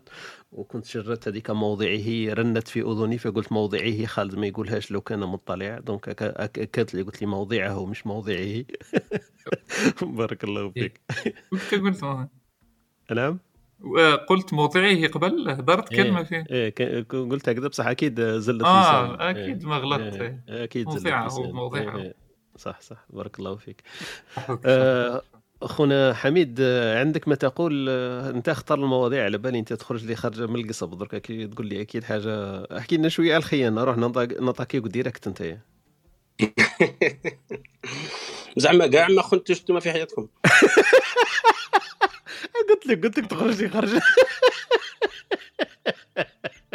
أنا ما رانيش نسمع مليح ما رانيش نسمع أنا مليح. ثاني قطعت الإنترنت عندي. وشني قلت؟ شني قلت؟ ما تقولش كمل كمل surtout تعاودش بعد الكذب زعما؟ سير سير كاع شغل l'anormal لا هو قال لنا هو سهلنا قال هو مم. لما تطور تتطور الأمور في الكذب. إحنا قادر نكونوا في في زعما مبتدئين في الخيانة وهي حنا في في طور الكذب برك مازال ما لحقناش الآخر لا الخيانه ماهيش ماهيش ماهيش valeur ما تقدرش c'est une anti-valeur شغل غياب تاع تاع ثقة ولا ولا شغل تخدع ثقة برك. مش زعما هذيك الحالة اللي تشوفها باللي ضد الوفاء ولا ماشي هكذاك. فاهم؟ شغل شغل كيما الكذب كي يغيب الصدق يولي كاذب. شغل ماش ماش ما تقدرش تدير عليها هي بحد ذاتها. و en plus de ça عندها مثلا حميد ما كناش نسمعوا فيك ها راكم تسمعوا فيا هكذا ولا لا؟ درك نسمعوا فيك بصح صار يعني مشكلة في ال- في ال Clubhouse وقيله parce que خرجت ودخلت الساعة باش عاود آه، وليت يمكن لأنه درك ما كناش لا صوتك. واضح. صوتك واضح إيه، درك- قلت لك مش عارف سمعت والله ماني عارف المهم قلت لك زعما شغل كي تغيب الثقة. ترجع الخيانة ولا كي يغيب الصدق ترجع الكذب هو شغل même الكذب هذاك ماهوش كاع آه، شغل ما تقدرش تطبقه partout. زعما عنده حالات وين يكون مليح. والخيانة عندها حالات وين تجوز مثلا مع العدو صوالح هكا شغل كيف راح دير فاهم شغل لازم تلعب تخدع وكل شيء. donc quelque part ما همش des valeurs اللي الواحد يconcentrer عليهم بهذاك الدرجة. en plus de ça عندهم عندهم دي دي سوي سما عندهم آه، عتبة. شغل انت كل واحد وين يشوف بلي خيانك شايف؟ تسمى تولي بزاف subjectif مثلا كاين اللي accepter ومن بعدك ومن بعدك قادر مثلا آه، لو كان يكون عنده بزاف les intérêts يقبل واحد الخيانات. يقبلهم normal. يصدق عليهم à l'aise كاع. ويق- ويقدم وشغل يشوف لها تبرير ومع الإنسان هو رب التبرير. ما عندها باللي يقدر يبررها normal ويفوت. donc آه، كي تحكي عليها en général هكا الخيانة ماكش راح زعما ماكش رايح توصل لواحد النتيجة هكا باينة زعما تدخل ما تدخلش donc هذه مليحة تكون تفوت في قصص.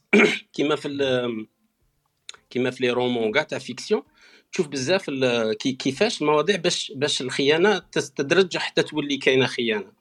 ومن بعدك آه، واش من وقت تقدر مثلا آه، تولي خيانة حتى واش من الوقت. en plus de ça كي تصرى هذيك الخيانة كيفاش تtraiterها؟ donc ما- ماهوش un sujet اللي آه، زعما تبدا تقول فيه آه، شغل ماهوش بزاف binaire راك شايف؟ إيه لا لا ماشي هكا كاع. جاي فيه بزاف ال- ال- الآخر شغل فيه ال- الأطياف بزاف هكا وفيه مدرج. ماهوش جاي direct زعما هكا تقول بلي آه راني حكمت عليه خيانة هكا دير باش تéviter الخيانة آه، ماشي directement هكذا. donc c'est c'est à travers الثقه أنا نظن كون نحكوا على الثقة أحسن. لخاطر الثقة صح آه، c'est valeur و c'est و c'est constructif c'est-à-dire آه، شغل آه، وت- وتتعلم. و- وتقدر تخونها normal الثقة parce que باش تتعلم كيفاش دير. وكيفاش كيفاش انت دير ثقة في الناس كيفاش كيفاش كيديروا فيك الثقه أصلا خير من الخيانة. الخيانة شغل تولي tout de suite les sujets اللي أنا بالنسبة لي les sujets اللي كنت تسقسي كاع l'audience تقول له أنت خنت ولا لا لا هو يخاف يقول لك قدام الناس. معناتها c'est pas un sujet à traiter publiquement أنا نشوف هكا. واش بدي نقول لك كي نسمعك نقول إيه بصح كي كي نهبط الهضرة تاعك شوية لتحت ما نقدرش نقول إيه. واش بدي نقول لك؟ بال cerveau ت- تexpliqua الهضرة تاعك بصح من بعد آه، روح أنت وأعطيني هذاك الصبر هذاك اللي, قلت عليه أنت. كاين دي مومو قلت أنت الخيانة تقدر تحملها normal أنا ما نشاك كيفاه تقدر تعقب هذه كيما قلت لك من القرجوم لتحت ما تهبطش كيفاه تقدر تتحملها أنت؟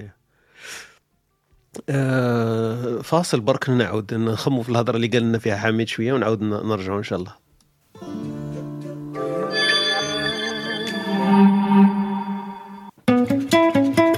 أنتم تستمعون إلى إسبريسو توك مع طارق. يأتيكم يوميا من الثامنة إلى الحادية عشر.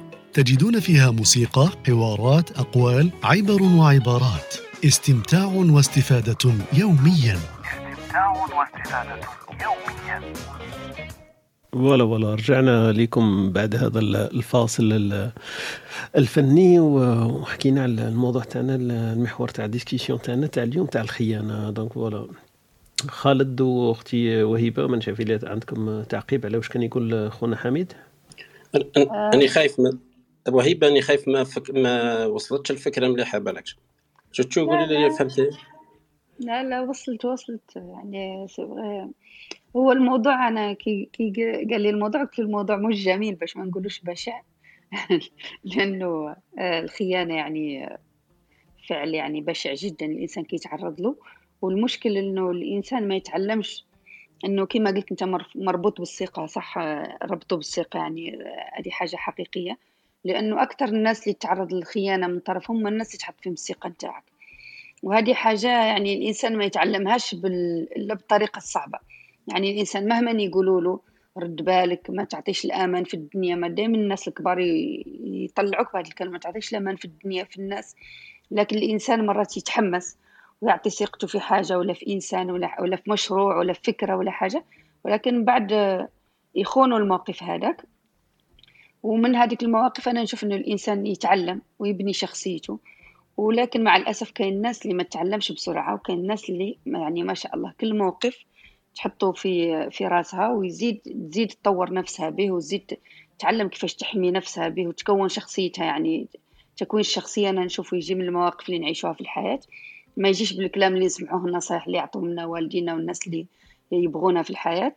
آه، هذا هو علاش تطرقنا للنقطة نتاعت إنه الإنسان دائما لازم يكون حريص إنه دائما آه، لأنه كل القيم يعني هي نسبية مش مطلقة. يعني ما تكونش تقول أنا نثق في هذا الإنسان لدرجة ما كنتش تصورها وأنا هذا الإنسان مستحيل يخونني كل شيء ممكن في الحياة كل شيء ممكن. وشفنا هذه الخيانة تكون في مثلا في العمل في, ال... في أي مجال في الحياة. مثلا يكون صديقك صديقك في العمل ولكن كي تجي ترقية ولا تجي حاجة ممكن تعطي الأمان تقول هذا الإنسان ما يخوننيش ولا ممكن ما يقدمش حاجة ضدي ولا حاجة. هو ممكن إنه يقوم بهذاك المحظور اللي انت كنت خايف منه. ولا انت ماكش دايرو كاع في الحسبان وممكن هو اللي يحفر تحتك كما نقولوا حنا وهو اللي يتقدم وانت تقعد في الآخر. اذا هذه النقطة اللي حبيت نضيفها. لا أنا ما, ما, ما نقدش ما نوافقش لأني أنا نقول لك دائما إنه النقاش دائما كل واحد عنده وجهة نظر وكل واحد يشوف الموضوع من جهة اللي الآخر ما يقدرش يشوفه منها. كما قلت الموضوع أنا نظن ممكن آه، يكون موضوع نتاع الإسبريسو علاش لا؟ ولكن آه، ربما نتعلموا نناقشوا تجاربنا نناقشوا أفكارنا نشوف أنا كل حاجة فيها تبادل أفكار مليح شكرا.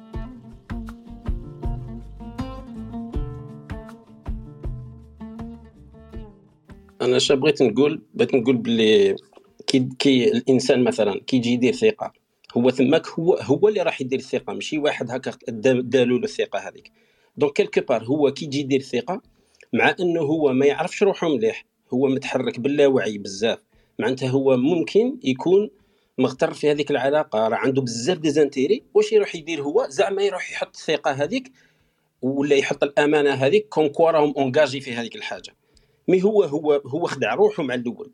هو اللي خان روحه لاخاطش علاش؟ هو ما فهمش وين يحط الثقة ما تعلمش كيفاش يبدا يحط الثقة تدريجيا على أساس أنه ما يخليش الناس أصلا تروح تخونه ما, تخ... ما يخليهمش يتعرضوا لهذيك الخيانة. والمشكلة إذا ولا يحط الثقة هكا بسهولة وما يتعلمش كيف يحطها تدريجيا ماش راح يقدر ماش راح يقدر يبدا عنده انتوراج سليم. كل مرة يدير ثقة ما لازمش باسكو هو يخدع روحه في هذيك الحاجة هو يأمن أنه يبغي يدير هذيك العلاقة ولا يبغي يدير مش عارف كيفاك شغل يبغي يدخل في هذيك العلاقة ولا يبغي يدخل في هذيك في, في هذه ال situation هذه؟ غير des intérêts تاعو هو بلا ما يحس في اللاوعي تاعو داخل هكذاك. مطمع روحه شغل مطمع روحه من بعد هو زعما يحط ثقة ومن بعد زعما خانوني وداروا لي مشكلة وكاع هذه من الجهة على هذيك مش مليحة بزاف هكذا. donc الإنسان يراجع روحه قبل ما يحط الثقه وين لازم ولا الأمانة تاعو وين يحطها. كيف كيف كيما تقدر تحط أمانة كبيرة اللي هي دراهم مبلغ كبير؟ لازم واحد يشوف هكا يشوف مليح وين راح يحطهم. وعلاش كي يبدأ في أشياء هكا اعتبارية؟ ما, ما, يديرش هذاك نفس الخدمة هذيك. parce que ممكن ما يعطيلهاش هذيك الأهمية. ومن بعد زعما كي ما يديش هذاك ال intérêt تاعو يبدأ يقول لك خانوني وداروا لي هكذا وداروا لي هكذا. donc quelque part أنا نشوفها باللي خدعة نفسية هكا يديرها الإنسان لروحه مسكين ويطيح فيها. وما يعرف يعاود أنه يعلم روحه. هذه من الجهة ومن الجهة واحدة أخرى مش راح يتعلم الحلم. لو كان ما يقدرش آه، مثلا مرة على مرة يتغاضى على واحد الخيانات هكا صغار ويقدر يشوفهم صغار بالحجم تاعهم لأنه هو كان déjà حاسب لهم حسابهم شوية. donc si يكون ما يتعاملش مع الناس بهكا قادر يبدأ كاع الناس يبداو يبانوا له أعداء. بارك الله فيك. يعطيك الصحة خويا حميد. خالد تفضل. آه، بارك الله فيك. آه، أنا حبيت نجمع بين الكلام تاع خويا حميد وأختي وهيبة. آه، أنا في الأول كي عرفت قضية الأمانة هو ذا التعريف هذا لازم يعرفه الإنسان في ذاته ويعرفه في ذات الأخرى. وبالتالي إذا كان أنا عرفت عرفت أنا مثلا أنا عندي عمل مع خويا حميد. واتفقنا على النقاط اللي ممكن يكون يخلفها كل واحد. فينا تعتبر خداع ولا خيانة للطرف الآخر. لأنه ساعات آه، خويا طارق وخويا حميد عنده الحق ساعات الإنسان هو يحط دي برانسيب تاعو وحده يخليهم لي هو ما يعرفهمش للطرف الآخر بمجرد أنه الطرف الآخر لا يعرف حتى أنه ممكن نقد واحد من من المبادئ اللي في الطرف الآخر تعتبر خيانه يطيح في الفخ هذاك. وبالتالي نشوف فيها أول حاجة يفهمها الإنسان أنه يفهم ذاته. وش هي الأمور اللي تعتبر خيانه بالنسبة له ويفهم الذات الأخرى قبل حتى ما يتعامل معها. باش كي هو لا يسقط في في خداع ولا خيانة الطرف الآخر ولا الطرف الآخر يوم أخر كي يسقط يقول له ها هاي ذاتي باش معرفة وكذا. وعلى بالي بها صعيبة هذه امور نسبية جدا. أما الإنسان على الأقل يجتهد وعنده الحق في قضية انه ساعات الخيانة تختلف مفاهيمها. أنا مثلا أعتبر أعتبر حتى في مجال نعطي مثال حتى في مجال الحوارات مثلا. بعض الناس يعتبروا أنه أنه مثلا أنا آه، إذا كان طعنت في في أصل من أصولك الثقافية. نعتبرها أنا مش مش طعن ولا حتى مش خيانة ولا مش ممكن طعن في الوطن مثلا ما يعتبروش خيانة هو لأنه يعتبرها قول الحقيقة. بينما واحد آخر يعتبر أنه الطعن في الوطن واحد من مبادئه هو والوطن خط أحمر واحد ما يقدم له وكذا ويعتبرها باللي راهو السيد هذا خائن. مثلا آه هذا مثال بسيط خلاص. بالنسبة ثاني قلت لك التعريف هو أهم شيء. تعريف إذا نقض التعريف ثم تكون خيانة. إذا كان أنت أصلا ما عرفتش ذاتك كيفاش راح تقدر تعتبر الطرف الآخر خانك ولا لا؟ وهذا اللي ركز عليه على ما أظن خويا حميد. وشكرا خويا طارق. أنا الله نظن الموضوع. موضوع آه،. التعامل مع الآخر. هذا علاش يقول لك الناس القدام آه، الثقة في الوثيقة. كما يقول لك إنه الإنسان كما يقول لك إحنا عندنا المال السابع علم السرقه يقول لك الإنسان اللي يطلق روحه للناس يخلي روحه بدون حماية أكيد راح يتخان. هو را هو هو لذلك قال لك خويا حميد هو اللي دار هذا الشيء بنفسه لأنه ما حماش نفسه وعطى عطى الثقه في غير محلها. معناه إنه مش مفروض الإنسان يثق بل المفروض الإنسان ياخ- ياخذ حذره. هذا هو علاش قال لك في القرآن دائما لازم الناس تتكاتب. في الدين قال لك لازم الناس تتكاتب لأنه ال- الإنسان اللي يكون متساهل ولا يكون آه، كيما نقولوا حنايا آه، مش حذر. آه، نشوف أنا الحذر الإنسان ما يخليش نفسه يت- يتعرض لهذه المواقف. يدير كلش يدير كلش باش يحمي نفسه ولكن إذا تعرض للموقف في هذاك الوقت يقول أنا تخنت. مش من الأول يجي مثلا يبدأ مشروع مع واحد بدون ورقة بدون بدون عقد بدون أي شيء ومن بعد يقول لك هذاك نو هذاك آه، سرقني ولا هذاك خانني ولا هذاك. لانك انت من الأول تعتبر قال لك القانون لا يحمي المغفلين من هذا الباب. يعني هادو ثلاث حوايج مهمين جدا. يعني إن الإنسان أول شيء لازم آه، الثقة ما تنعطاش غير هكا. الثقة لازم يكون عندها آه، خطوات ويكون عندها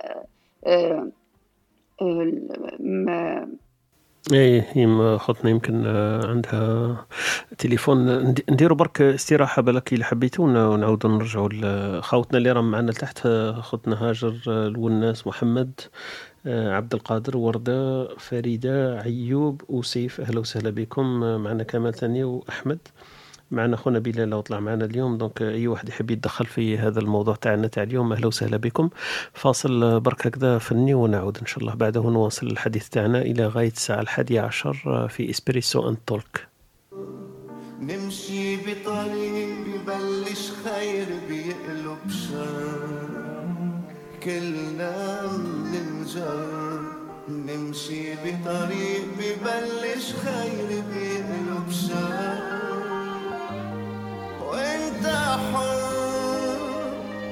هالحياة كتير بتغري كوكبنا بلف وبدور وبدك يانا نمشي دغري ونخلي الطابق مستور. بدك للحق الناس بتكره كلمة لا. ماشي الدنيا بالمقلوب كل شي ممنوع مرغوب بطل في فرق كبير بين الباطل والحق. بدك للحق الناس بتكره كلمة لا ماشي الدنيا بالمقلوب. كل شي ممنوع مرغوب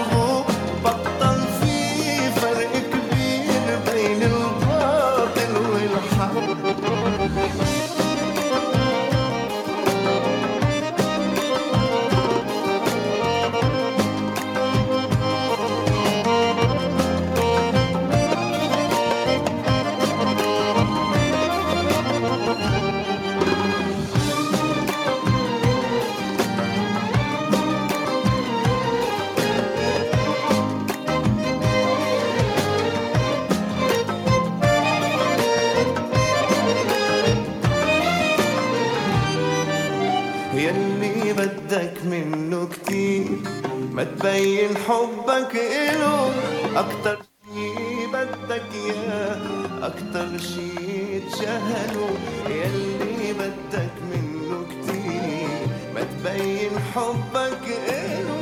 أكتر شي بدك إياه أكتر شي تجاهله. بدك للحق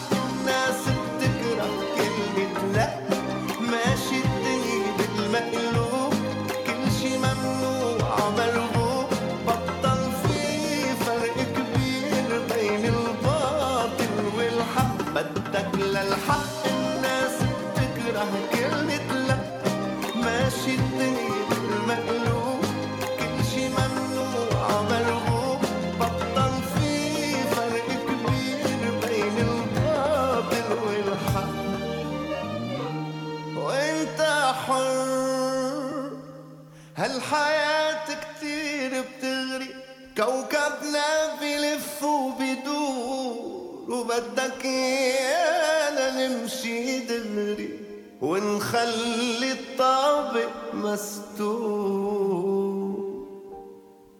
voilà voilà وانت حر كوكبنا كبير ويدور وانت تحوسنا نمشي دغري. أختنا وهيبة ما عارف إلا راك تسمعي فينا تقدري تكملي يمكن في صيغه الحديث تاعك. آه معليش خلني الهاتف ما على بالنا لأن شفنا باللي اليوم راه كاين مشكل في ال Clubhouse connexion آه. ماهيش مليحه اليوم connexion. وكلش يب. اذا الحوصلة يعني تاع الكلام كامل هذه ال conclusion تاعنا هي إنه الإنسان ما يفعله يفعله بنفسه كما قال لك يعني عنده حقيقة كي خممت في الكلام تاعو يعني الإنسان. كي يكون آه، مش ما يحميش نفسه كما قلت لكم في الأول يعني ما تعطيش الثقة الكاملة في الناس حتى السقوط نتاعك ما يكونش حر. يكون على الأقل كاينة حاجة تحميك على الأقل كي دير عقد ولا دير ولا تدير في بالك إنه كل شيء ممكن في الحياة وتاخذ احتياطاتك هو أحسن شيء لأنه كما يقول لك المثل العربي يقول لك يداك أوكتا وفوك نفخ معناها الإنسان ما يفعل هو يفعله بنفسه. يعني الإنسان كي يخون نفسه إذا الناس تخونه هذه حاجة أكيد.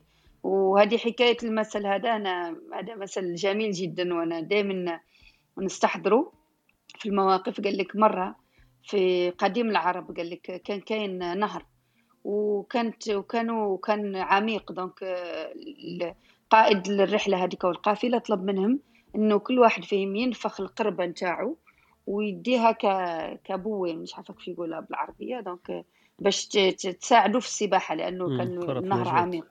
donc هما طاقم هما النجاة كل طوق النجاة طوق النجاة أيوة. قتلونا بها في l'Algérie هذه. هذيك هي طوق النجاة donc كل واحد نفخ القربة نتاعو وربطها مليح وقطع النهر. واحد فيهم آه، فنيان نفخها هكا وربطها شوية ودخل بها. كي دخل وسط النهر آه، هذيك القربة نتاعو تفشت كيما نقولوا حنايا فرغت من الهواء. آه، بدأ يستنجد. أنجدوني أنجدوني شافوا فيه كاع قالوا له يداك اوتك وفوك نفخه معناه أيديك هما اللي ربطوا وفمك هو اللي نفخ اذا ما فعلته فعلته انت بنفسك. دونك هذه هي قصة هذا المثل. وهو يعني كأنه آه والله عارفها يختصر. بارك الله فيك اللي. قلتها. أنت حميد ما كنت فاهمها ما كنتش عارفها دركك عرفت وفهمت. ما كنتش عارف باللي افير تاع بوي وكاع صح. مليحة. كاينة نكتة أخرى في السياق هذا حميد أنه. واحد قبل دار مشكل وروح لباباه غايظ الحال لقى فمه منفوخ دار مشكل. قال له حتى هو يدك أو كتا وفوك انتفخ مش نفخ.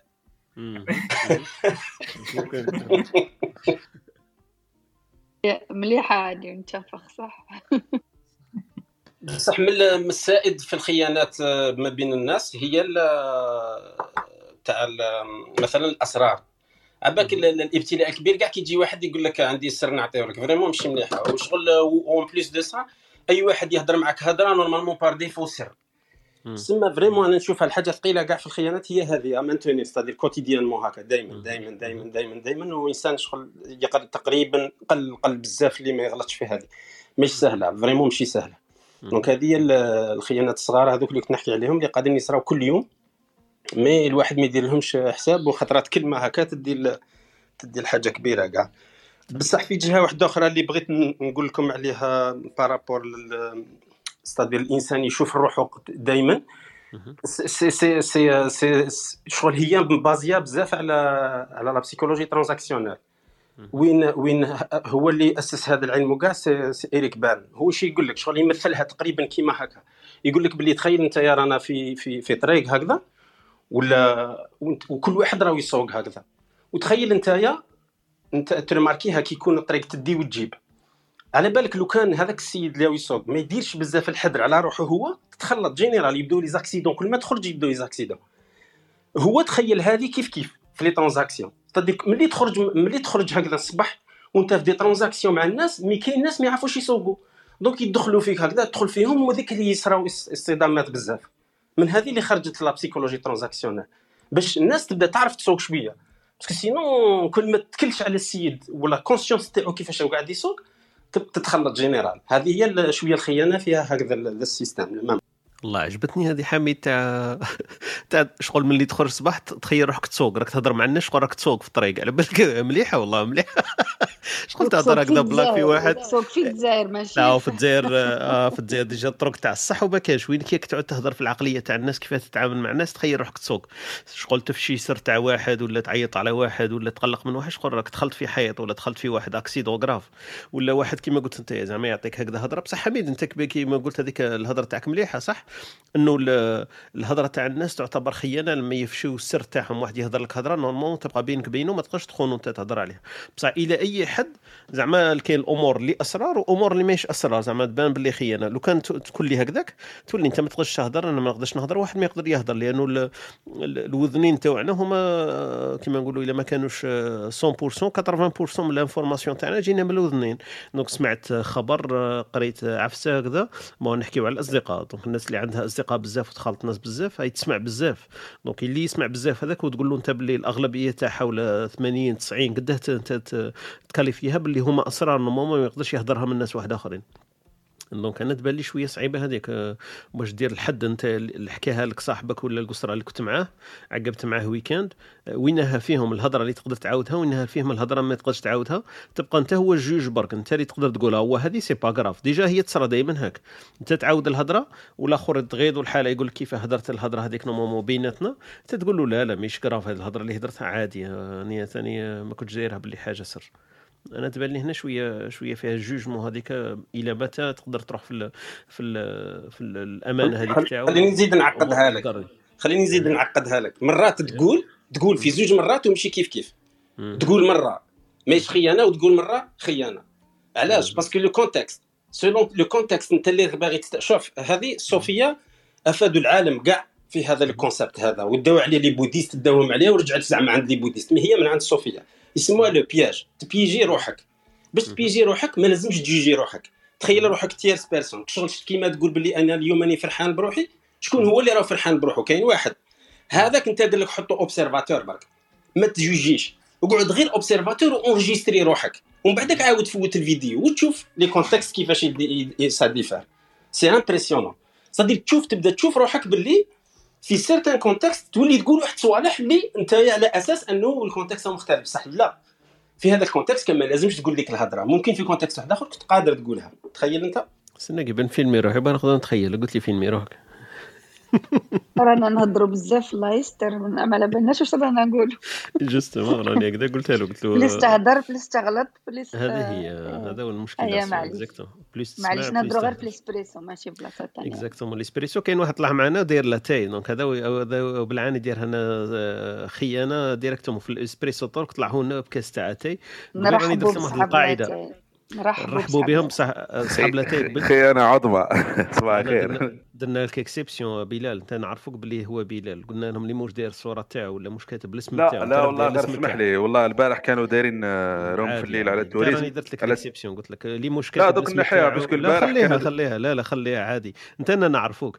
قلت لهم أنا اللي ما عندوش الاسم تاعو ما عندوش الصورة تاعو. في البايو تاعو ما كاين والو. داير لي ا بي ا سي وما كاين حتى صورة وما نعرفوش كيف نقدروا نطلعوه يهضر معنا باسكو دي فوا نطلعوه وما يهضرش ولا بي- تقعد تقولوا ها هضر هضر هو كاع مش معاك هو راه غير ترول ولا ما على خليها بلال صباح خليها الخير خليها صورة تاع آه، وهبة الاسبريسو البارح لازم.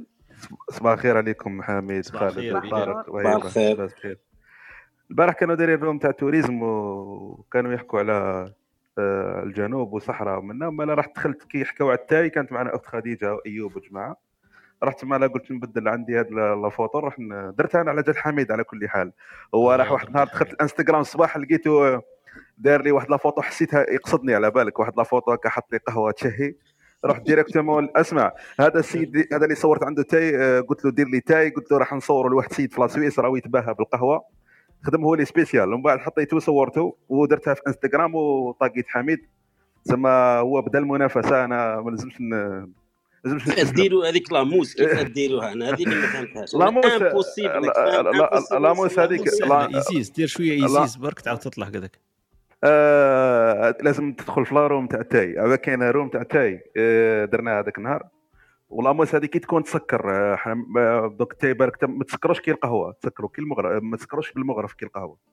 donc تسكروا بال- بهذيك ال hauteur اللي طلعها. هذيك تحط آه، شوية سكر وتبدأ تسكر. حتى يعاود السكر يدخل مليح. وهو وانت تسكر راك معايا تتربى هاد la mousse. وهادو اللي يبيعوا la mousse يخلوها de côté. معناها السيد اللي سر بالي دركا. آه، même ما تجيش la mousse عالية عنده بلاصة يجيب منها la mousse. donc la mousse هذيك آه، كاين اللي ما يحبهاش صح صح donc ما كاين عطانا السر عطانا السر درك. كاينة بلاصة يجيب منها la mousse سمعت أنت هذه. عنده بلاصة يجيب منها وعند- وعندها وعندها. وعندها l'utilité تاعها في les insectes دركا كي تكون آه، ما يهبطوش les insectes لتحت. إيه، donc هذيك تشدهم، صح. يدير- يديروا القفز القفز العالي direct هما اللي يزيد- شوف آه، نحكي على الخيانة ولا؟ donc. آه، أنا كنت نحكي حاجة ومن بعد حميد كي آه، سمعت الحق مع الأخر حكى حاجة تفكرت واحد ال- الفكرة تاع منظور الشخص الثالث في الألعاب. كما كان يحكي حميد تاع تشوف روحك من côté تفكر الألعاب اللي فيهم منظور الشخص الثالث كما GTA والاخر كاين ألعاب وين تكون انت ما, يب... ما ما تشوفش روحك. وكاين ألعاب اللي كنا نلعبوهم إلى تشفاو آه، كما GTA واللي راهم دركا بابجي وجماعة. فيهم واحد الحاجة يسموها منظور التا- كاين منظور الشخص الأول اللي أنت ما تشوفش روحك كي تكون تمشي. وهذا واش كان. حميد شغل كي كان يحكي تفكرت l'exemple هذا. وكاين واحد المنظور في les jeux بالك remarqui تو وين الجوار يبان اللاعب تاعك يبان. donc آه، في ال- في ال- في النميمة ولا في الخيانة في تعويض الهضرة لازم آه، تكون تشوف المنظور تاع تاعك من أنك تبان. معناها من زاويه من زاوية عالية. معناها تشوف روحك وش- وش, هو كلامك وش هي تحركاتك وش هي كلش. الخيانة تقدر تكون حتى بالعين. معناها يجي إنسان يخزر لك خزره في إنسان ثالث كان معاكم تشاركوا الخزرة هذيك تقدر تخون. donc آه، ساعات يصراو بزاف في الخدمات هادو. donc آه، أنا تاني واحد الفكرة دائما نخمم فيها هي كي تكون في سياق الكلام آه، عمرك ما تتخيل أشخاص. لأنه كاين أشخاص يجوا يحكوا لك آه، حاجة صرا موقف صرا. أنت تحكي عن غير قصد على شخص بلا ما تفيق ولا تحكي سر تاع شخص بلا ما تفيق خاصة في العمل تصرى ياسر ياسر لأنه كاين ناس اللي دائما مع بعضهم ويتعاملوا مع بعضهم وتصرى يوميا مئات عشرات المرات. donc الحل وش هو؟ الحل أنا طورت واحد واحد الطريقة دائما نطور الطريقة ال... ال- باش نشوف روحي كي نشوف روحي هذيك الحاجة راهي تضرني بزاف. خاصة يجي يحكي لك واحد في واحد وتلقى روحك مشاركه نحسها خيانة. خاصة أنت اذا كان صرا صرا معك نفس الموقف مع الشخص هذاك معناها بمجرد أنك شاركته في في الكلام معناها راك تخون في سر ولا راك دير في نميمه ولا. donc مستحيل مستحيل ما تغلطش في ال- في الجانب هذا. donc تلقى روحك حاكي على إنسان ولا حاكي سر إنسان بلا ما تفيق. خاصة اذا كان هو ما ألحش آه، ما الحش قال له انه هذا الشيء يقعد بيناتنا ولا تتبان لك شيء عادي وبصح ما تفيقش تفيق من بعد. كي تبدا تنالي- ت analyser في الكلام اللي قلته تراقب في روحك تلقى روحك صح. آه، خرجت سر ولا حكيت حاجة ممكن هو ما كانش حاب يحكيها وحكاها لك غير لك انت. donc آه، صعبة جدا هذه الفكرة. أنا عندي حكاية الخيانة المتطورة هي خيانة ال double baffle تاع ال haut-parleur مش عارف إلا راكو أنني راكو تسمعوا فيها ولا؟ لا نسمعوك نسمعوك بصح. عندنا قدام- لا تروح ال double baffle بلال اعطينا الطريقة اللي طورتها قبل باه الطريقة هي ومن بعد رحنا الطريقة ال double baffle أنا طريقة عن نفسي ما ما, ما نتخيلش الأشخاص. donc أنا كي تجي تحكي لي حكاية directement نحي الشخص هذاك. malgré que أنا زعما مثلا أنا- أنا وخالد أنا نتعامل مع خالد وأنت تتعامل مع خالد. وخالد حكى لي حكاية وخالد بال- بالك هذيك الحكاية ما تحبش تحكي عليه. ولا حكى لي حاجة تخصه هو. ما لازمش تحكيها لك ليك. وقت كي تحكي لي على خالد لازم تم في سياق الكلام لازم نبدل كل imagination معناتها أنا أنا أنا وكأنه كي تحكي لي أنت على خالد ولا جيت تحكي لي أنا وياك خاطش كون نبدا ن imaginer في خالد نبدا نتفكر الكلام اللي قاله لي نقول لك إيه صح هو قال لي هذيك وقال لي هذيك وقال لي هذيك. donc الطريقة واش هي؟ هي لازم الشخص يتنحى كامل من كلامك. معناتها الكلام اللي يكون ريسيفيه أنا ما عندك من ناحية كل أشخاص. لأنك بمجرد أنك شوف إحنا كيفاش نبداو نحكوا أسرار الناس. نبداو نحكوا أسرار الناس. ماشي هكاك ماشي نروح نقول لواحد نجي لك نقول لك أروح نحكي لك على خالد واش قال لي؟ bon هذاك مرض إلا كنت أنت عندك هذيك الطبيعة طبيعة مرض تروح تروح direct أنت تبدأ. لكن كيفاش يصراو الحكايات باش تخرج أسرار؟ toujours كاينة حاجة كاينة كاينة حاجة صرات كاينة حادثة صرات ولا كلام ولا. أنت تجي مقلق من خالد تقول لي اي والله غير قلقني ودار لي ودار لي وديك و- و- وزعما ولعبها ومنا وأنا واش ندير؟ نقول لك إيه ونبدأ. وكأنه أنا لازم نشاركك في الكلام ونبقاو نحطوه هو موضوع. ونخرجوا اسراره ومن بعد هذاك السر اللي هو قاله لي بينه وبينه نلقى روحي حكيته. ومن بعد نقول آه والله ما كان لازم يسمع هذاك الشيء لأنه هذا لا علاقة بوش صرا هو صرا له هذيك الشيء معاه. أنا خالد مليح معايا donc ماشي لازم نشاركوا في سياق الكلام. donc هي المشكل وراه المشكل هو الأشخاص معناها أنا أنا أنا واحد ال chantier خدمته كانوا حكيت حكينا عن نميمة قبل وال- والأخر كان عندهم مشكل أشخاص طبعا انت تخيل بيناتهم زوج ثواني من يخرج tellement يفكروا في بعضهم والفراغ هذاك. tellement ما كانش أسرار وخيانة في كل ثانية ونميمة وصراو مشاكل و généralement تروح تروح حركات كبار معناها. أو قال لي هذاك بلي حكيت فيا وقال لي هذاك بلي خرجت سري وهذاك دار هذه وهذا donc donc آه هي واش هي الفكرة واش؟ الفكرة أنك لازم كي يحكي معك الإنسان على شخص لازم الكلام هذاك آه تحط الكلام هذيك الفقرة اللي قالها ولا الجملة تنحي الشخص كل هذاك. تنحيه ما تفكرش فيه أصلا. ودائما عندي طريقة أنك تغير المواضيع. لازم تلقى لي تكنيك كيفاش تغير المواضيع. قد تكون تمشي مع إنسان ياك تمشي مع إنسان وحكى لك على شخص تضطر تضطر تحكي عليه وتخرج السر قاله لك. وكاين ناس يجوا له بزاف يحكوا لهم الأسرار. بالك عبد الحميد آه، حكاها من قبل من نعاودها كاين ناس آه، عندهم واحد الحاجة خاصية أنه الناس كامل تجي تحكي لهم اسرارهم تلقاها في الجانب تاع البنات والجانب تاع الذكور تلقاهم إنسان يتقلق من الجانب هذا. يا ودي ما تحكوليش روحوا خطوني لأنه كاين ناس بزاف آه، تحس بال- بالطيبة تاع الشخص ولا تحس بال- بالطينة تاع الشخص.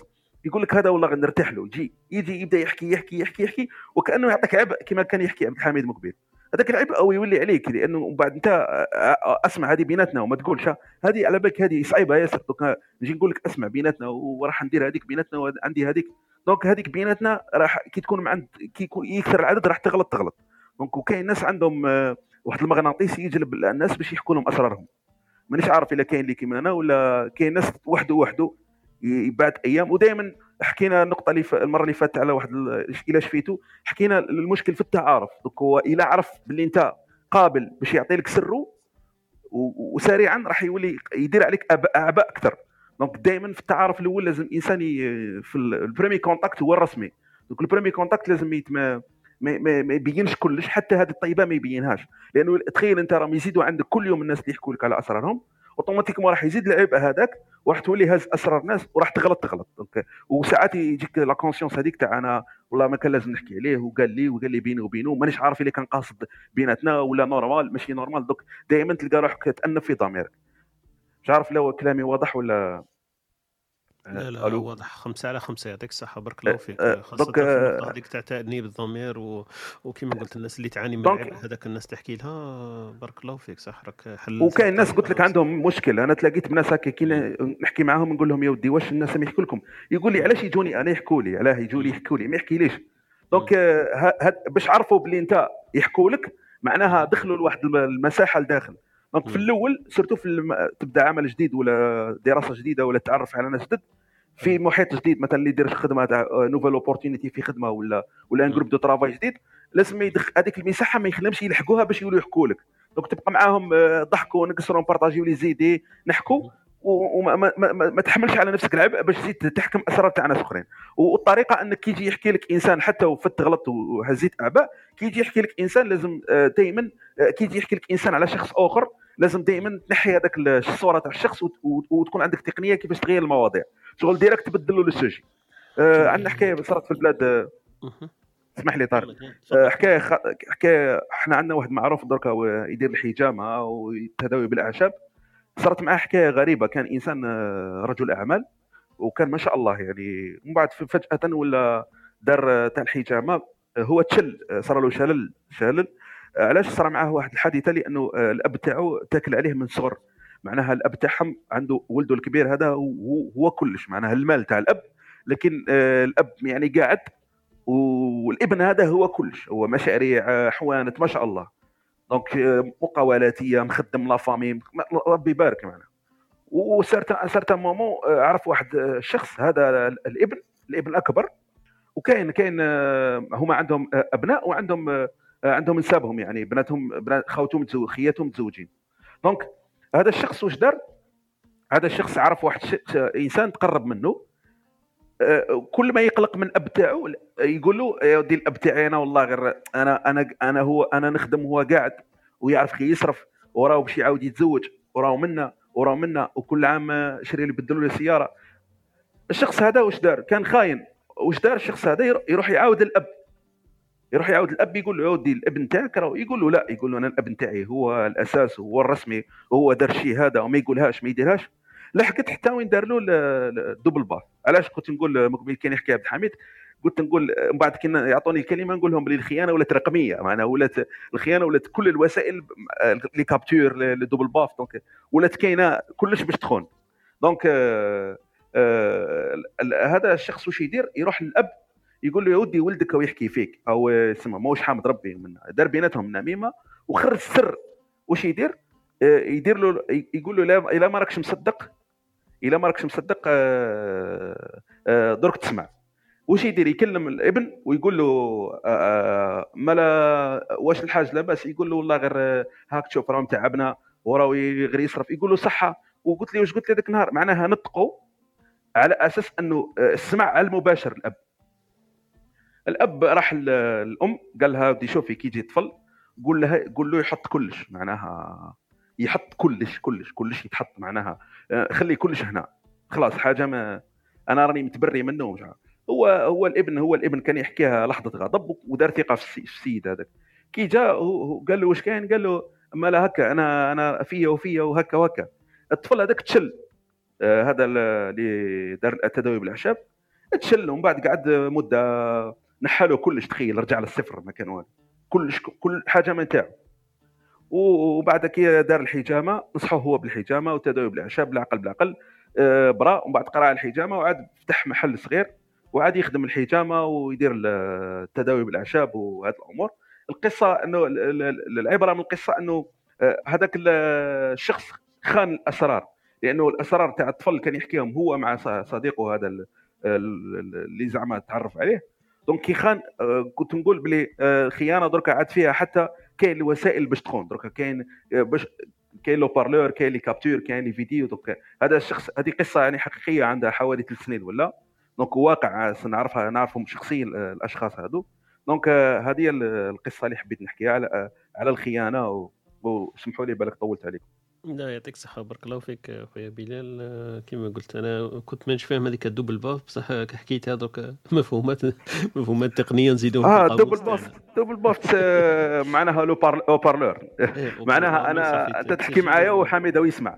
آه d'accord d'accord. إيه. haut-parleur. إيه صحيح haut-par- يقول- يقولوا له double baffle ولا haut-parleur. آه d'accord. بارك الله فيك. أختي وهبة قلت لك الخيانة الرقمية عجبني هذا الخيانة الرقمية؟ الخيانة الرقمية. عجبنا بلال. مليح و... وأنا قريب نولو كيما كيما المافيا بدا اللي يجي يدخل البلاصة نتاع تونسه ولا قصره يحط تليفونه برا. تاع الصح. تاع détecteur تليفون. عندك تليفون ما عندكش باش نهضروا. كاين موضوع سري بصح التليفون ما يدخلش. معك حط التليفون برا خلاص هذه هي. آه دي صح هذه رانا عايشين فيها صح الواقع. خلاص يا رب. عارف خويا خالد تحب تضيف شيء ولا كاين مستمعين اللي راه معنا يحب واحد يطلع يثري ال- ال- النقاش تاعنا؟ بقاو لنا بضع دقائق ون- ونغلقوا إن شاء الله الروم تاعنا هذه. دونك آه تفضل خويا خالد.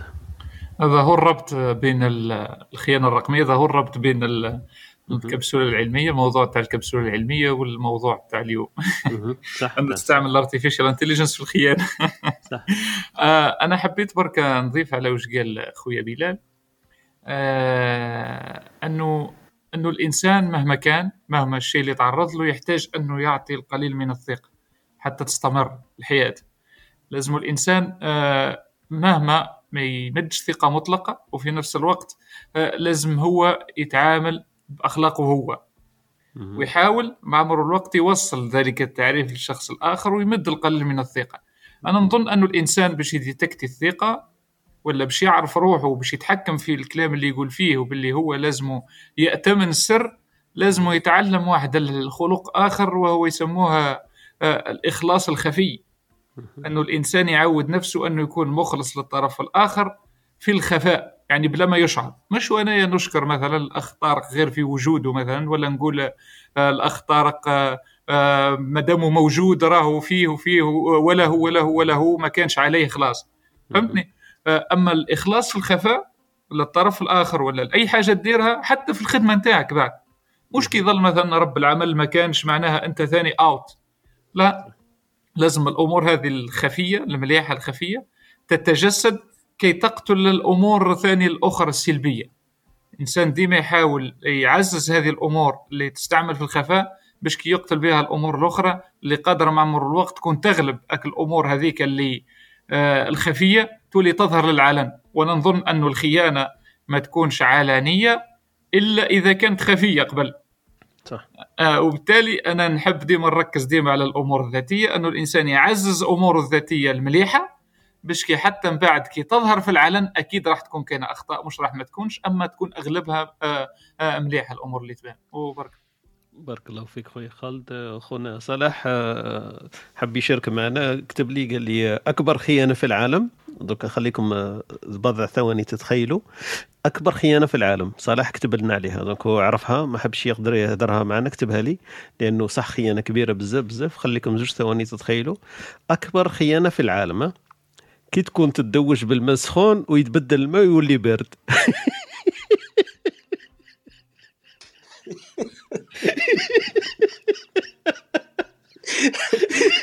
هذه هذه أكبر خيانة في العالم. خويا صالح ما راك سفريت من هذه الخيانة على بالي داكو هذه هذه في نهاية الحلقة تاعنا تاع الخيانه وكي تكوموندي اللوز ويعطوك الكوكب في الوسط هذه مش خيانة. هذه ثاني قلب اللوز ومخدوم بالكاوكاو ولا اسمع نديروا حميد نديروا أكبر خيانة في العالم هي تاع بلال قال لك عنده بلاصة يجبد منها الكشكاش. اسمع اسمع أكبر خيانة إحنا عندنا كي تروح électricité في القايلة. آه. خيانة. هذيك واحدة آه، تروح électricité آه. وتفكري ما تصير في القايلة أكبر خيانة. ولا الماتش تاع l'équipe nationale. تخيل الماتش تاع l'équipe nationale واحد واحد وبقاو بقاو خمس دقائق تروح électricité هذيك pire تاع الصح هذو من كلاسوهم ثلاثة والخطرة جاية نفوتوا عليهم. وشكون هي أكبر خيانة فيهم؟ تاع كي تكون تدوش بالماء البارد يجيك سخون. ولا ولا. الكشكاش تاع لاتاي ولا أسمع وجا واحد من الفريق تاعي تاع عبد. الرحيم. عبد الرحيم اللي تحت الدكتور عبد الرحيم هو من الفريق تاعي. ديما photo de profil تاع تاعي واللي تحت في ال stage آه، في إن شاء ال- الله يحب, يطلع معنا يختم معنا ال- الحصة تاع اليوم ما يطلع معنا خونا سيف. جماعة ال publicité exactement يطلعوا في, في الإسبريسو. exprès يديروها بالعاني على بالك يجوا في الحصة تاع الإسبريسو ويجيب نبداو نديرو كاس أتاي في دوك نزيد أنا ثاني مع مع عبد آه نديرو كاع اتايات أنا ثاني دوكا ندير فيها أتاي. آه، خلاص. آه خلاص أنا ثاني ندير أتاي. دوكا نبدلها كاع parce que هي l'équipe تلعب تاع أتاي contre قهوة. خويا سيف صباح الخير قدام نفوتوا لخونا عبد الرحيم. أهلا صباح الخير عليكم. صباح الخير وش راك سيف؟ صباح الخير. ولا لا بس وحشتكم كل على بعض. يا ربي يحفظك. أنت هو السيف المسلول ولا ماكش مسلول؟ هذاك اسم كبير علي هذوك الناس كبار علي هذوك حشتك يعني يا طارق. لا لا أهلا وسهلا بك بلال خويا. والله هو موضوع كبير أخويا طارق. آه، ما نقدرش نحكي فيه parce que من قبل نسمع لكم آه، راني مشغول راني في ال transport درك مشغول mais حبيت نقول حاجة صغيرة. الإنسان لازم يحط ثقة في نفسه وما يحطش ثقة في غيره. لازم هذه نتعلمها. و تسمى لأنك تحط ثقة في الشخص هذاك وإذا خانك راح تكون تسمى خيبة أمل كبيرة في حياتك أنت ك... يعني كشخص. إنسان إنسان دائما يتوكل على ربه إنسان دائما يصلي إنسان دائما آه، عنده صلاة استخارة عنده أمور ياسر يديرها في حياته قبل ما يحكي سره. قبل قبل ما يحط خطوة إنه يحكي سره. عندك إذا عندك أنا كاين واحد الأم تاع أم صديقي. كنا مر نقاش قلت لي قلت لي مرات زوجتك قلتها لك مك- مرات زوجتك وما تقول لهاش كلش. قلت لي مرات زوجتك وما تقول لهاش كلش. قلت لي حطها في بالك. وحتى مالك ودراهمك قلت لي عندك دائما مش مش كيما تخبي على هذاك المبلغ هذاك اللي دخلته هذاك من freelancer ولا حاجة كيما إنك راك إنك راك خنتها. لا بصح في بعض الأحيان تخبي هذاك المبلغ مثلا مثلا يعني برك مثلا باش ما نخش على الموضوع لأنك عندك غاية منه في المستقبل أبنائك. قلت لي دائما الله ينشفع عليك قلت لي دائما حط ثقة في نفسك وحط ثقة في سرك. وهذا وش حبيت نقول لكم؟ وشكرا أخويا طارق شكرا. بارك الله فيك. يعطيك يعطيك الصحة أخويا سيف آه، شاركتنا هذا ال- كما نقولوا التجربة تاعك. آه، بصح أنا في بالي برك تعليق شوية بسيط آه، رغم أنه كل واحد حر كما نقول ما نقدرش نعلقوا على مواقف تاع ناس واحد آخرين. الإنسان بطبعه اجتماعي زعما الإنسان هذا اللي يقدر صح ما يدير ثقة في أي إنسان زعما صفر هو برك وحده ونفسه برك. آه، صعيب أنك تلقى في يومنا هذا إنسان ما يقدرش يشوف على كان شخص كما قلت هكذا صديق ولا قريب ولا واحد من الأهل تاعو إنه هذاك يدير فيه الثقة تاعو. إنه ما تديرش الثقة في أي واحد إنسان أنا نشوف فيها صح حل مثالي لكن مش واقعي مستحيل هذه تلقى الإنسان هذا اللي يقدر ما يدير الثقة في أي واحد. ولما تلحق بعد الدرجات الدرجات تختلف. أنا معاك فيها نتفق معها. اذا تقدر ديرها درجات قال هذا نثق فيه ياسر وهذا شوية. وأني معاك أنا ثاني في نقطة إنه الكلمة اللي كنا نحوسوا عليها قبل بالفرنسي كنا نقولوا ديسيبسيون وهي هي خيبة الأمل هي صح يسموها. donc خيبة الأمل تكون كبيرة لما تكون ثقة كبيرة راني معاك. وخيبة الأمل تكون صغيرة لما تكون الثقه صغيرة. donc واحد ما تثقش فيه بزاف ويدير فيك مقلب ما ما, تغيضكش بزاف لأنه الثقه تاعك تا- صغيرة. donc هي آه، شغل هي دائما متوازية العلاقة بينهما. إذا كانت ثقتها كبيرة تكون خيبة الامل كبيرة. donc راني معاك أما تلحق لدرجة أنه حتى الزوجة والأهل وكذا أنا ما نتفقش في هذه الأمور هذه. ما دام راها الزوجة تاعك وبيناتكم كما نقولوا عشرة وملح وقاعدين ما, ما نقدرش أنا نقول لك باللي بون هي صديق على الإنسان كل شخص وعلاقة تاعو. لكن لما توصل أنه الإنسان اللي يعيش معك 24 ساعة وعندك علاقة أولاد وقاعدين وبعد تلحق لدرجة أنه ما تقدرش تدير فيه ثقة في أمور بسيطة أنا في بالي بدل بدل هذاك ال- بدل هذاك الإنسان ما دام المال راك تخبيه عليه ولا عندك أمور تخبيهم عليه أنا في بالي راك ماكش مع ال- الإنسان المناسب لك في بالي أنا. وهذه هذه كما يقولوا رأيي الشخصي برك. خويا عبد الرحيم آه، صباح الخير أهلا وسهلا بك معنا. يا صاحب التاي الداكني. عبد الرحيم آه يا بلال وقي صاحبك عبد الرحيم راه يشرب فلاتاي هذا الأول هذا كاسم الأول هذا. آه هذا الأول لا هذا الأول سير. هذا مش الثالث آه وطلع معنا. عبد الرحيم صباح الخير عليك. سمحوا لي راني نخدم و راني نسمع لكم.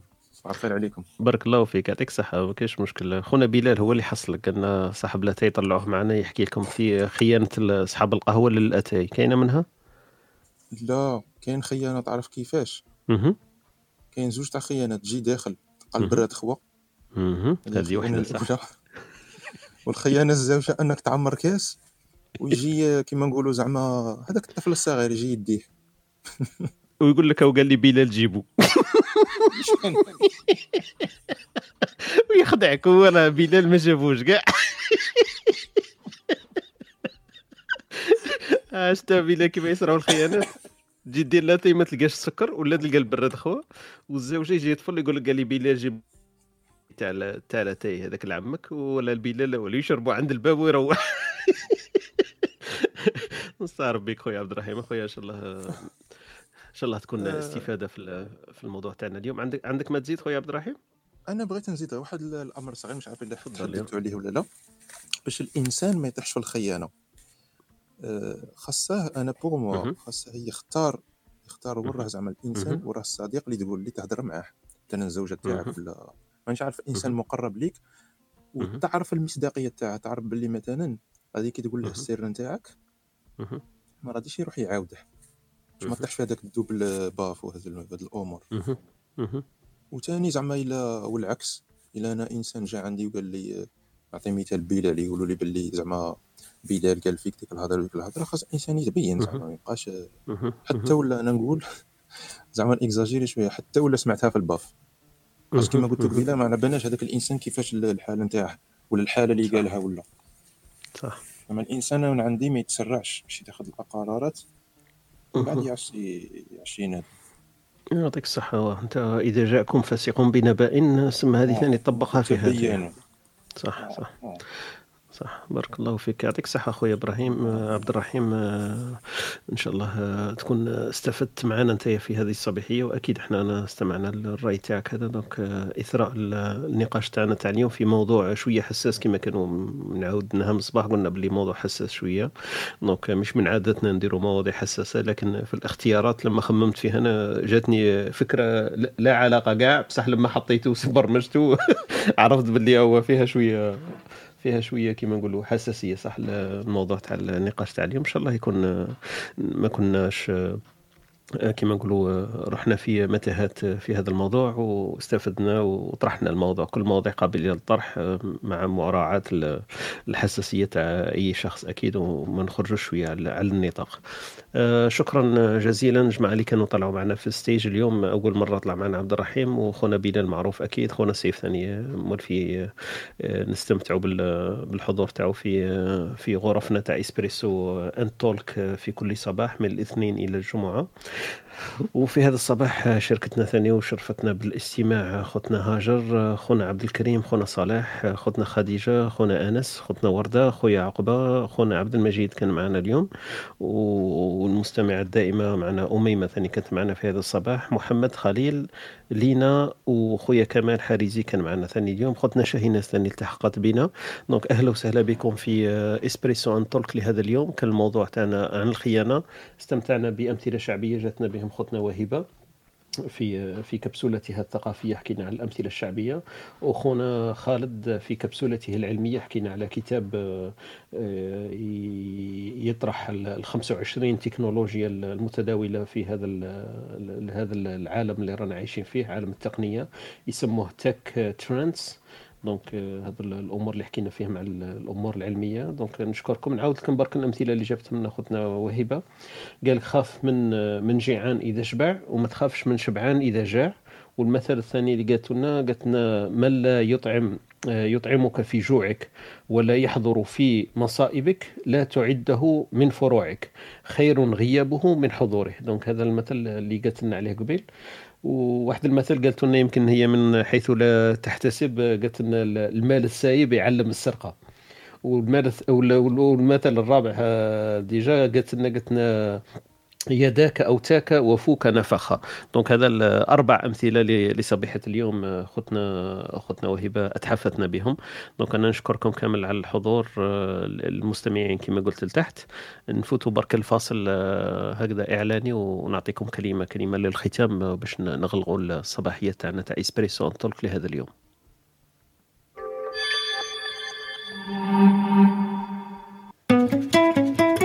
أنتم تستمعون إلى إسبريسو توك مع طارق. يأتيكم يوميا من الثامنة إلى الحادية عشر. تجدون فيها موسيقى، حوارات، أقوال، عبر وعبارات. استمتاع واستفادة يوميا. استمتاع واستفادة يوميا أختي وهبة في كلمة ختامية لهذا الصباحية تاعنا تاع اليوم. تفضلي. آه، شكرا لكم. رغم أن الموضوع كان شوية آه، كان عليه تحفظات ولكن أنا نشوف أنه العقول الراقية يمكن تناقش أي موضوع آه، بطريقة يعني محترمة وطريقة آه، دائما نلقاو فيها جانب جانب مفيد يعني حتى ولو كان الموضوع صعب ولكن دائما يمكن نفيدوا الناس يعني كذا بالتدخلات بتبادل الأفكار دائما تكون حاجة إيجابية. آه، شكرا لكم وشكرا للإخوة اللي شاركوا معنا اخويا خالد وليك أستاذ طارق والإخوة اللي شاركوا. وبلال آه، خيانة أنتم ديروا غرفة للشاي من غير ما تدعوني. آه، الشاي الصحراوي. البارح ثاني خيانه خيانة ثاني خذ أخرى درنا دخلت في روم تاع السياحة البارح كنت حاب تكوني معنا مع أيوب. كانوا دايرين room على السياحة. كان عندنا ظروف وما كنتش كاع نخلق على ال Clubhouse. شكرا لكم بارك الله فيك. يعطيك الصحة أختي وهبة بارك الله فيك. شكر موصول لك كذلك نخلو خويا خالد إلى الختام. نفوت الخويا عبد الرحيم كلمة ختامية. نعم. أنا كي قلت لي هذوك الأمثلة عجبوني تفكرت واحد المثال. اي تفضل ليه؟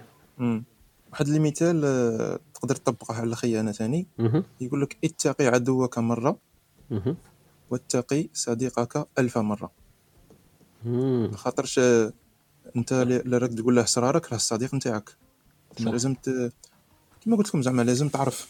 وراه اللي تقول له وراه اللي ما تقولهش. وتحرز روحك دائما بارك الله فيك. وهي زعما تجي آه. هي تجي تشوف آه، لو كان تجي تشوف زعما هذا المثل أنا نقول زعما استنبطناه من قول النبي صلى الله عليه وسلم آه، في الح... في معنى الحديث يقول آه، اتقي شر من أحسنت إليه.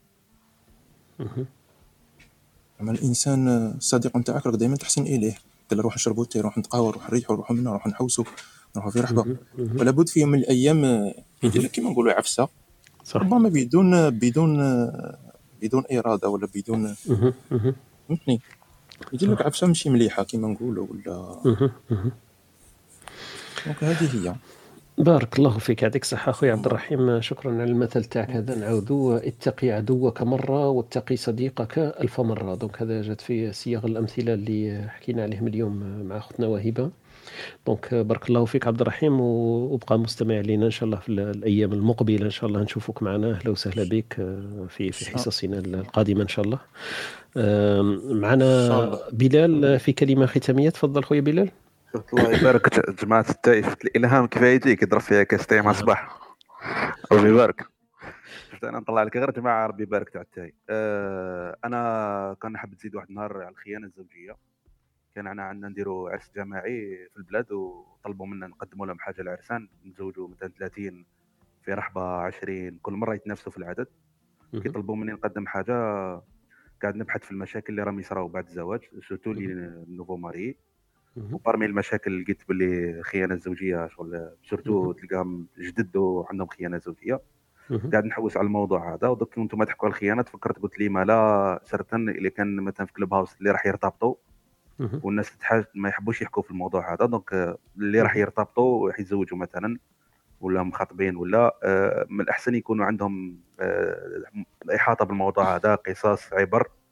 وحنا نتريتيو هذاك الشيء باش أمور الناس تستفاد نجوها من جانب الفايدة مش. حكايات وما أمور منا عندنا هدف واحد هو بالك نقلوا من نقلوا من الشيء هذا ولا نحلوا مشاكل تاع ناس ولا ولا الناس تقدر تحكي وين ترتاح. donc أنا je propose اليوم خيانة راهي vaste donc خيانة الوطن خيانة الصحة خيانة الماء سخون والماء بارد. donc. خيانة التاي. mais خيانة زوجية هي الناس اللي يتهربوا منها ما يحكوش عليها mais de préférence تحكي تحكي عليها ب détail مع ناس محترمة. وين. وين الأسباب والحلول والأمور هذه باش الناس على الأقل الناس تكون عندها تكون عندها اثر الكلام هذاك بالك تقدر تحل المشكل ولا تغير هذا. donc يعطيكم الصحة الاكسبريسو بارك الله فيك خويا بلال. لا.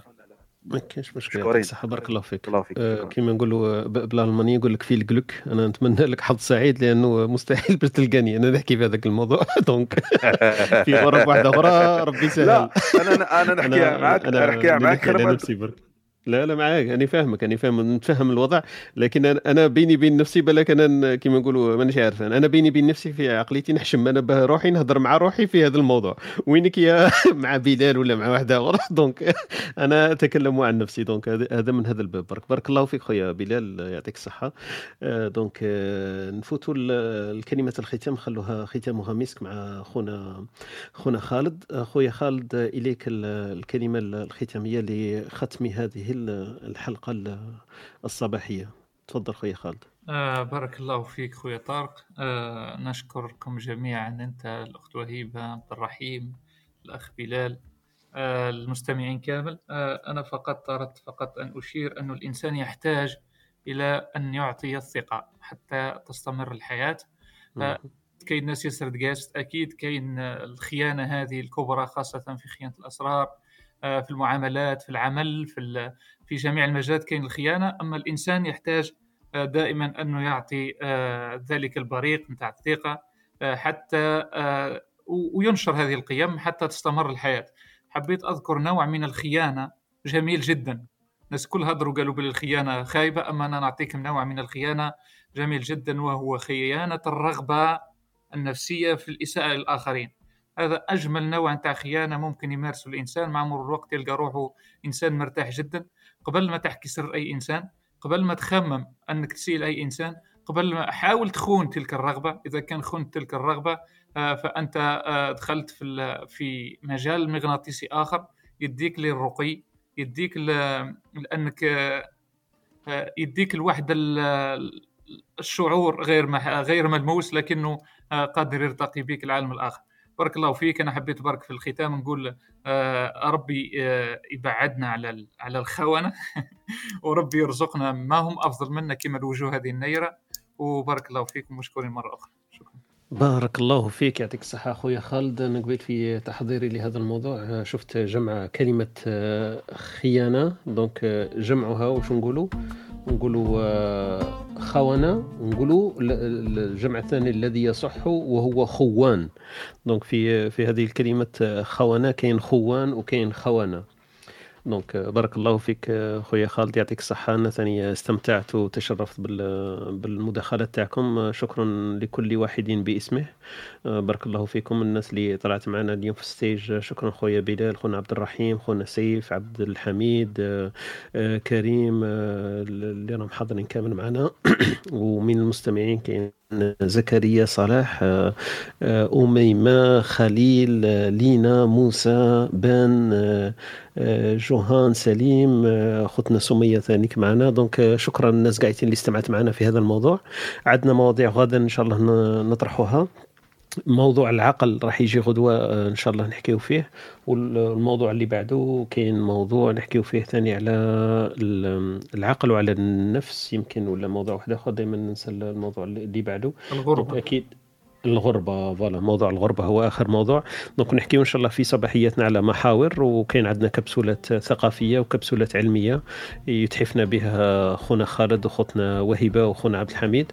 donc آه، إذا راق لكم وعندكم الوقت آه، يشرفنا حضوركم والاستماع آه، لآرائكم في في محاورنا التي نختارها في صباحة كل يوم في ال Espresso and Talk. أترككم في رعاية الله وحفظه وإلى الملتقى إن شاء الله في مواضيع أخرى إن شاء الله. السلام عليكم.